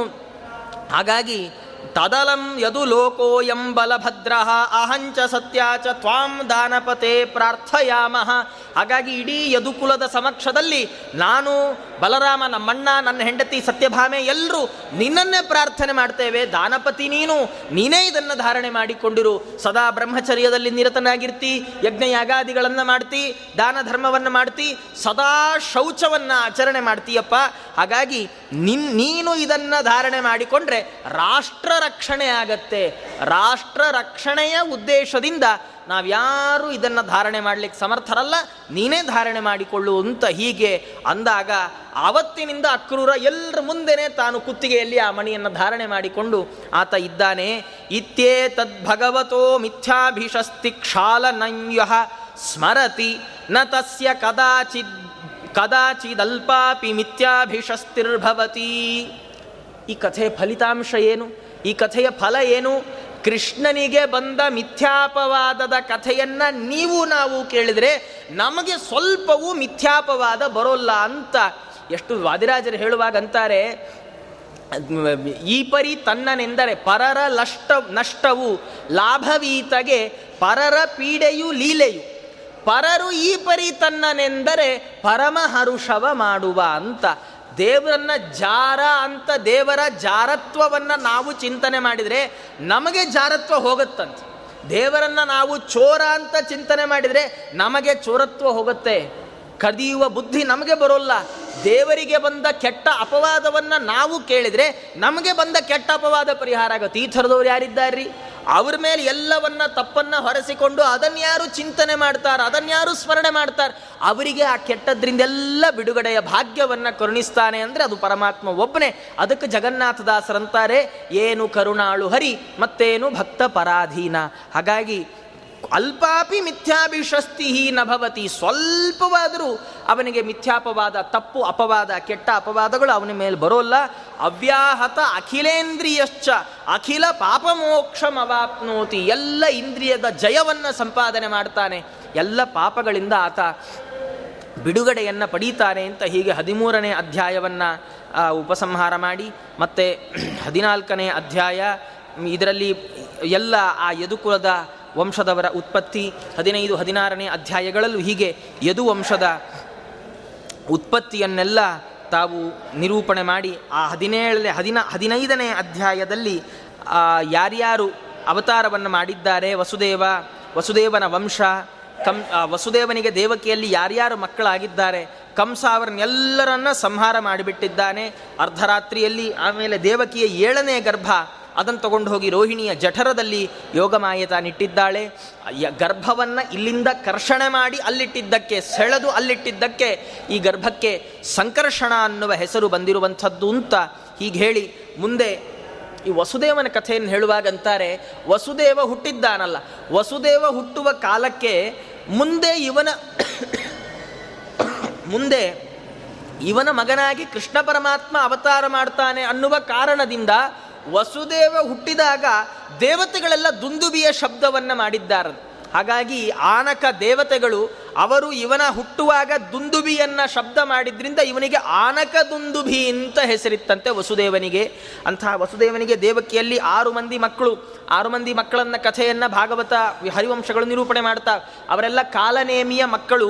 ಬ್ರಹ್ಮದೇವರನ್ನ ಕುರಿತು ತಪಸ್ಸು ಮಾಡಿ ಅವಧ್ಯತ್ವ ವರ ಪಡೆದರೆ ಹಿರಣ್ಯಕಶಿಪುಗೆ ಸಿಟ್ಟು ಬಂತಂತೆ, ನಾನಿರುವಾಗ ಬ್ರಹ್ಮದೇವ್ರ ಹತ್ರ ತಪಸ್ಸು ಮಾಡಿದ್ರ ನೀವೆಲ್ಲ ನಿಮ್ಮ ಅಪ್ಪನಿಂದಲೇ ಸಾಯಿರಿ ಅಂತ ಶಾಪ ಹಾಕಿದ್ನಂತೆ. ಅವರೆಲ್ಲರೂ ದೇವಕಿಯ ಗರ್ಭದಲ್ಲಿ 6 ಮಂದಿ ಷಡ್ಗರ್ಭರು ಅಂತ ಅವರೆಲ್ಲ ಹುಟ್ಟಿದ್ದಾರೆ. ಕಾಲನೇಮಿಯೇ ಕಂಸ, ಅವರಪ್ಪನೇ ಅವರನ್ನೆಲ್ಲ ಕೊಂದು ಹಾಕಿಬಿಟ್ಟಿದ್ದಾನೆ. ಕೊನೆಗೆ 7ನೇ ಗರ್ಭ, ಅದನ್ನು ದುರ್ಗಾದೇವಿಯರು ತಾವು ಸೆಳೆದು ರೋಹಿಣಿಯ ಗರ್ಭದಲ್ಲಿಟ್ಟಿದ್ದಾರೆ. ಹಾಗಾಗಿ ಸಂಕರ್ಷಣ ಅಂತ ಅಲ್ಲಿ ಹುಟ್ಟಿದ್ದಾನೆ. ಆಮೇಲೆ 8ನೇ ಗರ್ಭ ಪರಮಾತ್ಮ ತಾನು ಸ್ವಯಂ ಅವತಾರ ಮಾಡಿದ್ದಾನೆ. ಹೀಗೆ ಅವತಾರ ಮಾಡಿದ ಕೃಷ್ಣನಿಗೆ 16,101 ಪತ್ನಿಯರಿದ್ದಾರೆ. ಅವರಲ್ಲಿ ರುಕ್ಮಿಣಿ, ಸತ್ಯಭಾಮ, ಜಾಂಬವತಿ ಮುಂತಾದ 8 ಮಂದಿ ಅವರು ಪ್ರಧಾನರಾದವರು. ಹೀಗೆ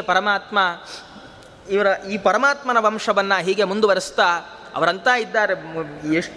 ಎಷ್ಟು ದೊಡ್ಡ ಯದು ಕುಲ ಆಯಿತು ಅಂದರೆ ಅವರಂತಾರೆ, 100 ವರ್ಷ ಕಳೆದ್ರು ವರ್ಷ ಶತೈರಪಿ ಪುತ್ರ ಸಂಖ್ಯಾ ವಕ್ತು ನ ಶಕ್ಯತೆ. 100 ವರ್ಷ ಬರೀ ಯಾರೊಬ್ಬರ ಅಪ್ಪ ಮಕ್ಕಳ ಹೆಸರು ಹೇಳ್ತಾ ಹೋದರೆ 100 ವರ್ಷ ಕಳೆದು ಹೋಗುತ್ತಪ್ಪ, ಅಷ್ಟು ನಾನು ಹೇಳಬೇಕಾಗತ್ತೆ.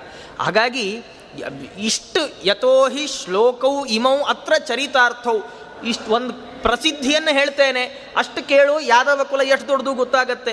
ಏನು? ತಿಸ್ರಹ ಕೋಟ್ಯ ಸಹಸ್ರಾಣಾಂ ಅಷ್ಟಾಶೀತಿ ಶತಾನಿ ಚ ಕುಮಾರಾಣಾಂ ಗ್ರಹಾಚಾರ್ಯಾಶ್ಚಾಪ ಯೋಗೇಶು ಯೇ ರತಾಃ. ಯಾದವ ಸಮುದಾಯ, ಆ ಯಾದವ ಕುಮಾರರಿಗೆ ಧನುರ್ವಿದ್ಯೆಯನ್ನು ಕಲಿಸಲಿಕ್ಕೆ 3,88,00,000 ಮಂದಿ ಆಚಾರ್ಯರಿಟ್ಟಿದ್ರಂತೆ. ಯಾದವ ಕುಲದ ಮಕ್ಕಳಿಗೆ, ಚಿಕ್ಕ ಮಕ್ಕಳು ದೊಡ್ಡ ಮಕ್ಕಳು ಇವರಿಗೆಲ್ಲ ಧನುರ್ವಿದ್ಯೆಯನ್ನು ಕಲಿಸ್ಲಿಕ್ಕೆ ಅಂತಲೇ ಗೃಹಾಚಾರ್ಯರು ಅಂತಾರೆ. ಅಂದರೆ ಮನೆ ಪಾಠದ ಆಚಾರ್ಯರು. ಎಷ್ಟು ಜನ ಇದ್ದರು? 3,80,00,000 ಮಂದಿ ಆಚಾರಿದ್ರು. ಇವತ್ತಿಗೆ ಎಷ್ಟೋ ರಾಜ್ಯಗಳ ದೇಶಗಳ ಜನಸಂಖ್ಯೆ ಇದು. ಇಷ್ಟು ಜನ ಯದುಕುಲದವರಿಗೆ ಪಾಠ ಮಾಡಲಿಕ್ಕಿದ್ದಾರೆ. ಹಾಗಾಗಿ ಇಂಥ ದೊಡ್ಡ ವಂಶ ಇದು. ಹಾಗಾಗಿ ಯತ್ರ ಅಯುತಾನಾಂ ಅಯುತ ಲಕ್ಷೇಣಾಸ್ತೆ ಸದಾಹುಕಾಃ. ಯಾದವ ಸಮುದಾಯಕ್ಕೆ ಆಹುಕ ರಾಜ. ಆ ಆಹುಕ ರಾಜನ ಜೊತೆಗೆ ಅನೇಕ ಮಂದಿ ಯಾದವರು ಅವನ ಜೊತೆಗೆ ಹಿಂಬಾಲಕರಾಗಿ ಯಾವಾಗಲೂ ಇದ್ದಾರೆ. ಇಷ್ಟು ದೊಡ್ಡದಾದಂತಹ ಯಾದವ ಕುಲನಪ್ಪ ಇದು. ಯಾರು ಯಾರು ದೇವಾಸುರ ಸಂಗ್ರಾಮದಲ್ಲಿ ದೇವತೆಗಳಿಂದ ಯಾವ ಯಾವ ದೈತ್ಯರೆಲ್ಲ ಸಂಹೃತರಾಗಿದ್ದಾರೋ ಅವರೇ ಸಜ್ಜನರಿಗೆ ಹಿಂಸೆ ಮಾಡಲಿಕ್ಕೆ ರಾಜರ ವಂಶದಲ್ಲಿ ಹುಟ್ಟಿದ್ದಾರೆ. ಹಾಗೆ ರಾಜರ ವಂಶದಲ್ಲಿ ಹುಟ್ಟಿದ ಕಾರಣಕ್ಕಾಗಿ ಅಂಥ ದುಷ್ಟರನ್ನು ಸಂಹಾರ ಮಾಡಲಿಕ್ಕೋಸ್ಕರ ದೇವತೆಗಳು ಯದುವಂಶದಲ್ಲಿ ಹುಟ್ಟಿದ್ದಾರೆ. ಯದುಕುಲ ನಮಗೆ ಇಷ್ಟೇ ಗೊತ್ತಿರುವಂಥದ್ದು. ಯದುಕುಲ ಯಾದವರು ಎಲ್ಲ ಯಾದವರು ಒಂದೇ. ಯದುಕುಲದಲ್ಲಿಯೇ 101 ಕುಲ ಇದೆ ಯಾದವರಲ್ಲಿ. ಸಾತ್ವತರು ಅಂತ ಕೆಲವರು, ಭೋಜರು ಅಂತ ಕೆಲವರು, ಅಂಧಕರು ಅಂತ ಕೆಲವರು, ವೃಷ್ಣಿಗಳು ಅಂತ ಕೆಲವರು, ಹೀಗೆ ಯಾದವರಲ್ಲಿ 101 ಕುಲಗಳಿದ್ದ. ಆ 101 ಕುಲಗಳಲ್ಲಿ ಅವರೆಲ್ಲ ಅವತಾರ ಮಾಡಿದ್ದಾರೆ. ಕೃಷ್ಣನ ಸೇವೆಗೋಸ್ಕರವಾಗಿ ಅವತಾರ ಮಾಡಿದ್ದಾರೆ ಅಂತ ಹೀಗೆ ಹೇಳ್ತಾ ಕೊನೆಯಲ್ಲಿ ಹೇಳುವಾಗ, ಶಿಶುಪಾಲ ಶಿಶುಪಾಲ ಏನಿದ್ದಾನೆ, ಆ ಶಿಶುಪಾಲ ಸ್ವಯಂ ತಾನು ಪರಮಾತ್ಮನ ಪಾರ್ಷದನಾಗಿದ್ದವನು. ಪರಮಾತ್ಮನಿಂದಲೇ ಆತ ಸಂಹೃತನಾಗಿ ಹಿಂದಿನ 2 ಜನ್ಮಗಳಲ್ಲಿ 3ನೇ ಜನ್ಮದಲ್ಲಿ ತಾನು ಶಿಶುಪಾಲನಾಗಿದ್ದಾನೆ. ಅವನನ್ನು ಕೃಷ್ಣ ಪರಮಾತ್ಮ ತಾನು ಸಂಹಾರ ಮಾಡಿದ್ದಾನೆ ಅಂತ ಹೇಳಿ 15ನೇ ಅಧ್ಯಾಯವನ್ನು ಮುಗಿಸ್ತಾ ಮುಂದೆ 16ನೇ ಅಧ್ಯಾಯದಲ್ಲಿ ಯದುವಂಶವನ್ನು ಹೇಳಿ ತುರ್ವಸುವಿನ ವಂಶವನ್ನು ಹೇಳ್ತಾ ಇದ್ದಾರೆ. ತುರ್ವಸುವಿನ ಮಗ ವನ್ಹಿ, ವನ್ಹಿಯಿಂದ ಭಾರ್ಗವ, ಭಾರ್ಗವನಿಂದ ಭಾನು, ಅವನಿಂದ ತ್ರಯೀಸಾನು, ಅವನಿಂದ ಕರಂದಮ, ಅವನಿಗೆ ಮರುತ್ತ. ಈ ಮರುತ್ತ ಅವನಿಗೆ ಮಕ್ಕಳಿರಲಿಲ್ಲ. ಆದ್ದರಿಂದ ಪುರುವಂಶದಲ್ಲಿ ಹುಟ್ಟಿದಂತಹ ದುಷ್ಯಂತನನ್ನು ಮರುತ್ತ ತಾನು ಮಗನಾಗಿ ಸ್ವೀಕಾರ ಮಾಡಿದ್ದಾನೆ. ಹೀಗೆ ಯಯಾತಿಯ ಶಾಪ, ಯಯಾತಿ ಮಹಾರಾಜ ತನ್ನ ಎಲ್ಲ ಮಕ್ಕಳಿಗೆ ಶಾಪವನ್ನು ಹಾಕುವಾಗ 5 ಮಂದಿ ಮಕ್ಕಳಲ್ಲಿ ಯದು, ತುರ್ವಸು, ದೃಹ್ಯನು 4 ಮಂದಿಗೆ ಶಾಪ ಹಾಕ್ತಾ, ನಿಮಗೆ ರಾಜ್ಯ ಇಲ್ಲ, ನೀವ್ಯಾರೂ ರಾಜರಾಗೋಲ್ಲ, ನಿಮ್ಮ ಸಂತತಿ ನಿಂತು ಹೋಗುತ್ತೆ ಅಂತ. ಹಾಗಾಗಿ ಮರುತ್ತನಿಗೆ ಮಕ್ಕಳಾಗಲಿಲ್ಲ. ಪುರುವಂಶದ ಸಂತತಿಯ ದುಷ್ಯಂತನನ್ನೇ ತನ್ನ ಮಗನನ್ನಾಗಿ ಮಾಡಿಕೊಂಡ. ಏವಂ ಯಯಾತಿ ಶಾಪಾತ್ ತದ್ವಂಶಃ ಪೌರವಮೇವ ವಂಶಂ ಸಮಾಶ್ರಿತವಾನ್. ಆ ವಂಶ ನಿಜವಾಗಿಯೂ ತುರ್ವಸುವಿನ ವಂಶ ಅದು. ಆದರೆ ಆ ವಂಶ ತನ್ನ ಬೆಳವಣಿಗೆಗೆ ಪುರುವಂಶದವನನ್ನೇ ಆಶ್ರಯಿಸಬೇಕಾಗಿ ಬಂತು ಯದುವಿನ ಯಯಾತಿಯ ಶಾಪದಿಂದಾಗಿ ಅಂತ ಹೀಗೆ ಹೇಳಿ ಅಲ್ಲಿಗೆ 16ನೇ ಅಧ್ಯಾಯದ ಕಥೆಯನ್ನು ಮುಗಿಸ್ತಾ ಇದ್ದಾರೆ ಪರಾಶರರು. ಹೀಗೆ ಇಲ್ಲಿಗೆ ವಿಷ್ಣು ಪುರಾಣದ 16ನೇ ಅಧ್ಯಾಯ ಮುಗಿದಿರುವಂಥದ್ದು. ಮುಂದೆ ಭರತನ ಕಥೆ, ದುಷ್ಯಂತ ಭರತರ ಕಥೆಗಳೆಲ್ಲ ಬರುವಂಥದ್ದು. ಆ ಕಥೆಯನ್ನೆಲ್ಲ ಮುಂದಿನ ಉಪನ್ಯಾಸಕರು ನಿರೂಪಣೆ ಮಾಡ್ತಾರೆ ಅಂತ ಹೇಳ್ತಾ, ಪೂಜ್ಯರಾದ ಮಹಾಸ್ವಾಮಿಗಳವರ ಚರಣಾರವಿಂದಗಳಲ್ಲಿ ಸಾಷ್ಟಾಂಗ ನಮಸ್ಕಾರಗಳನ್ನು ಇಲ್ಲಿಂದಲೇ ಸಲ್ಲಿಸ್ತಾ 2 ಮಾತುಗಳನ್ನು ಆಡಲಿಕ್ಕೆ ನಮಗೆ ಅವಕಾಶ ಮಾಡಿಕೊಟ್ಟಂತಹ ಗುರುಗಳಿಗೆ ಸಾಷ್ಟಾಂಗ ನಮಸ್ಕಾರವನ್ನು ಮಾಡ್ತಾ ನನ್ನ 2 ಮಾತುಗಳನ್ನು ಅಸ್ಮದ್ ಗುರುವಂತರ್ಗತ ಭಾರತೀರಮಣ ಮುಖ್ಯ ಪ್ರಾಣಾಂತರ್ಗತನಾದ ಶ್ರೀ ಗೋಪಾಲಕೃಷ್ಣನಲ್ಲಿ ಅರ್ಪಣೆ ಮಾಡ್ತಾ ಇದ್ದೇನೆ. ಸರ್ವೇಂದ್ರಿಯ ಪ್ರೇರಕೇಣ ಶ್ರೀ ಪ್ರಾಣಪತಿನೇರಿತಃ ಯದವೋಚ ಮಹಂತೇನ ಪ್ರೀಯತಾಂ ಕಮಲಾಲಯ ಮಧ್ವೇಶಾರ್ಪಣಮಸ್ತು. ಶ್ರೀಕೃಷ್ಣಾರ್ಪಣಮಸ್ತು.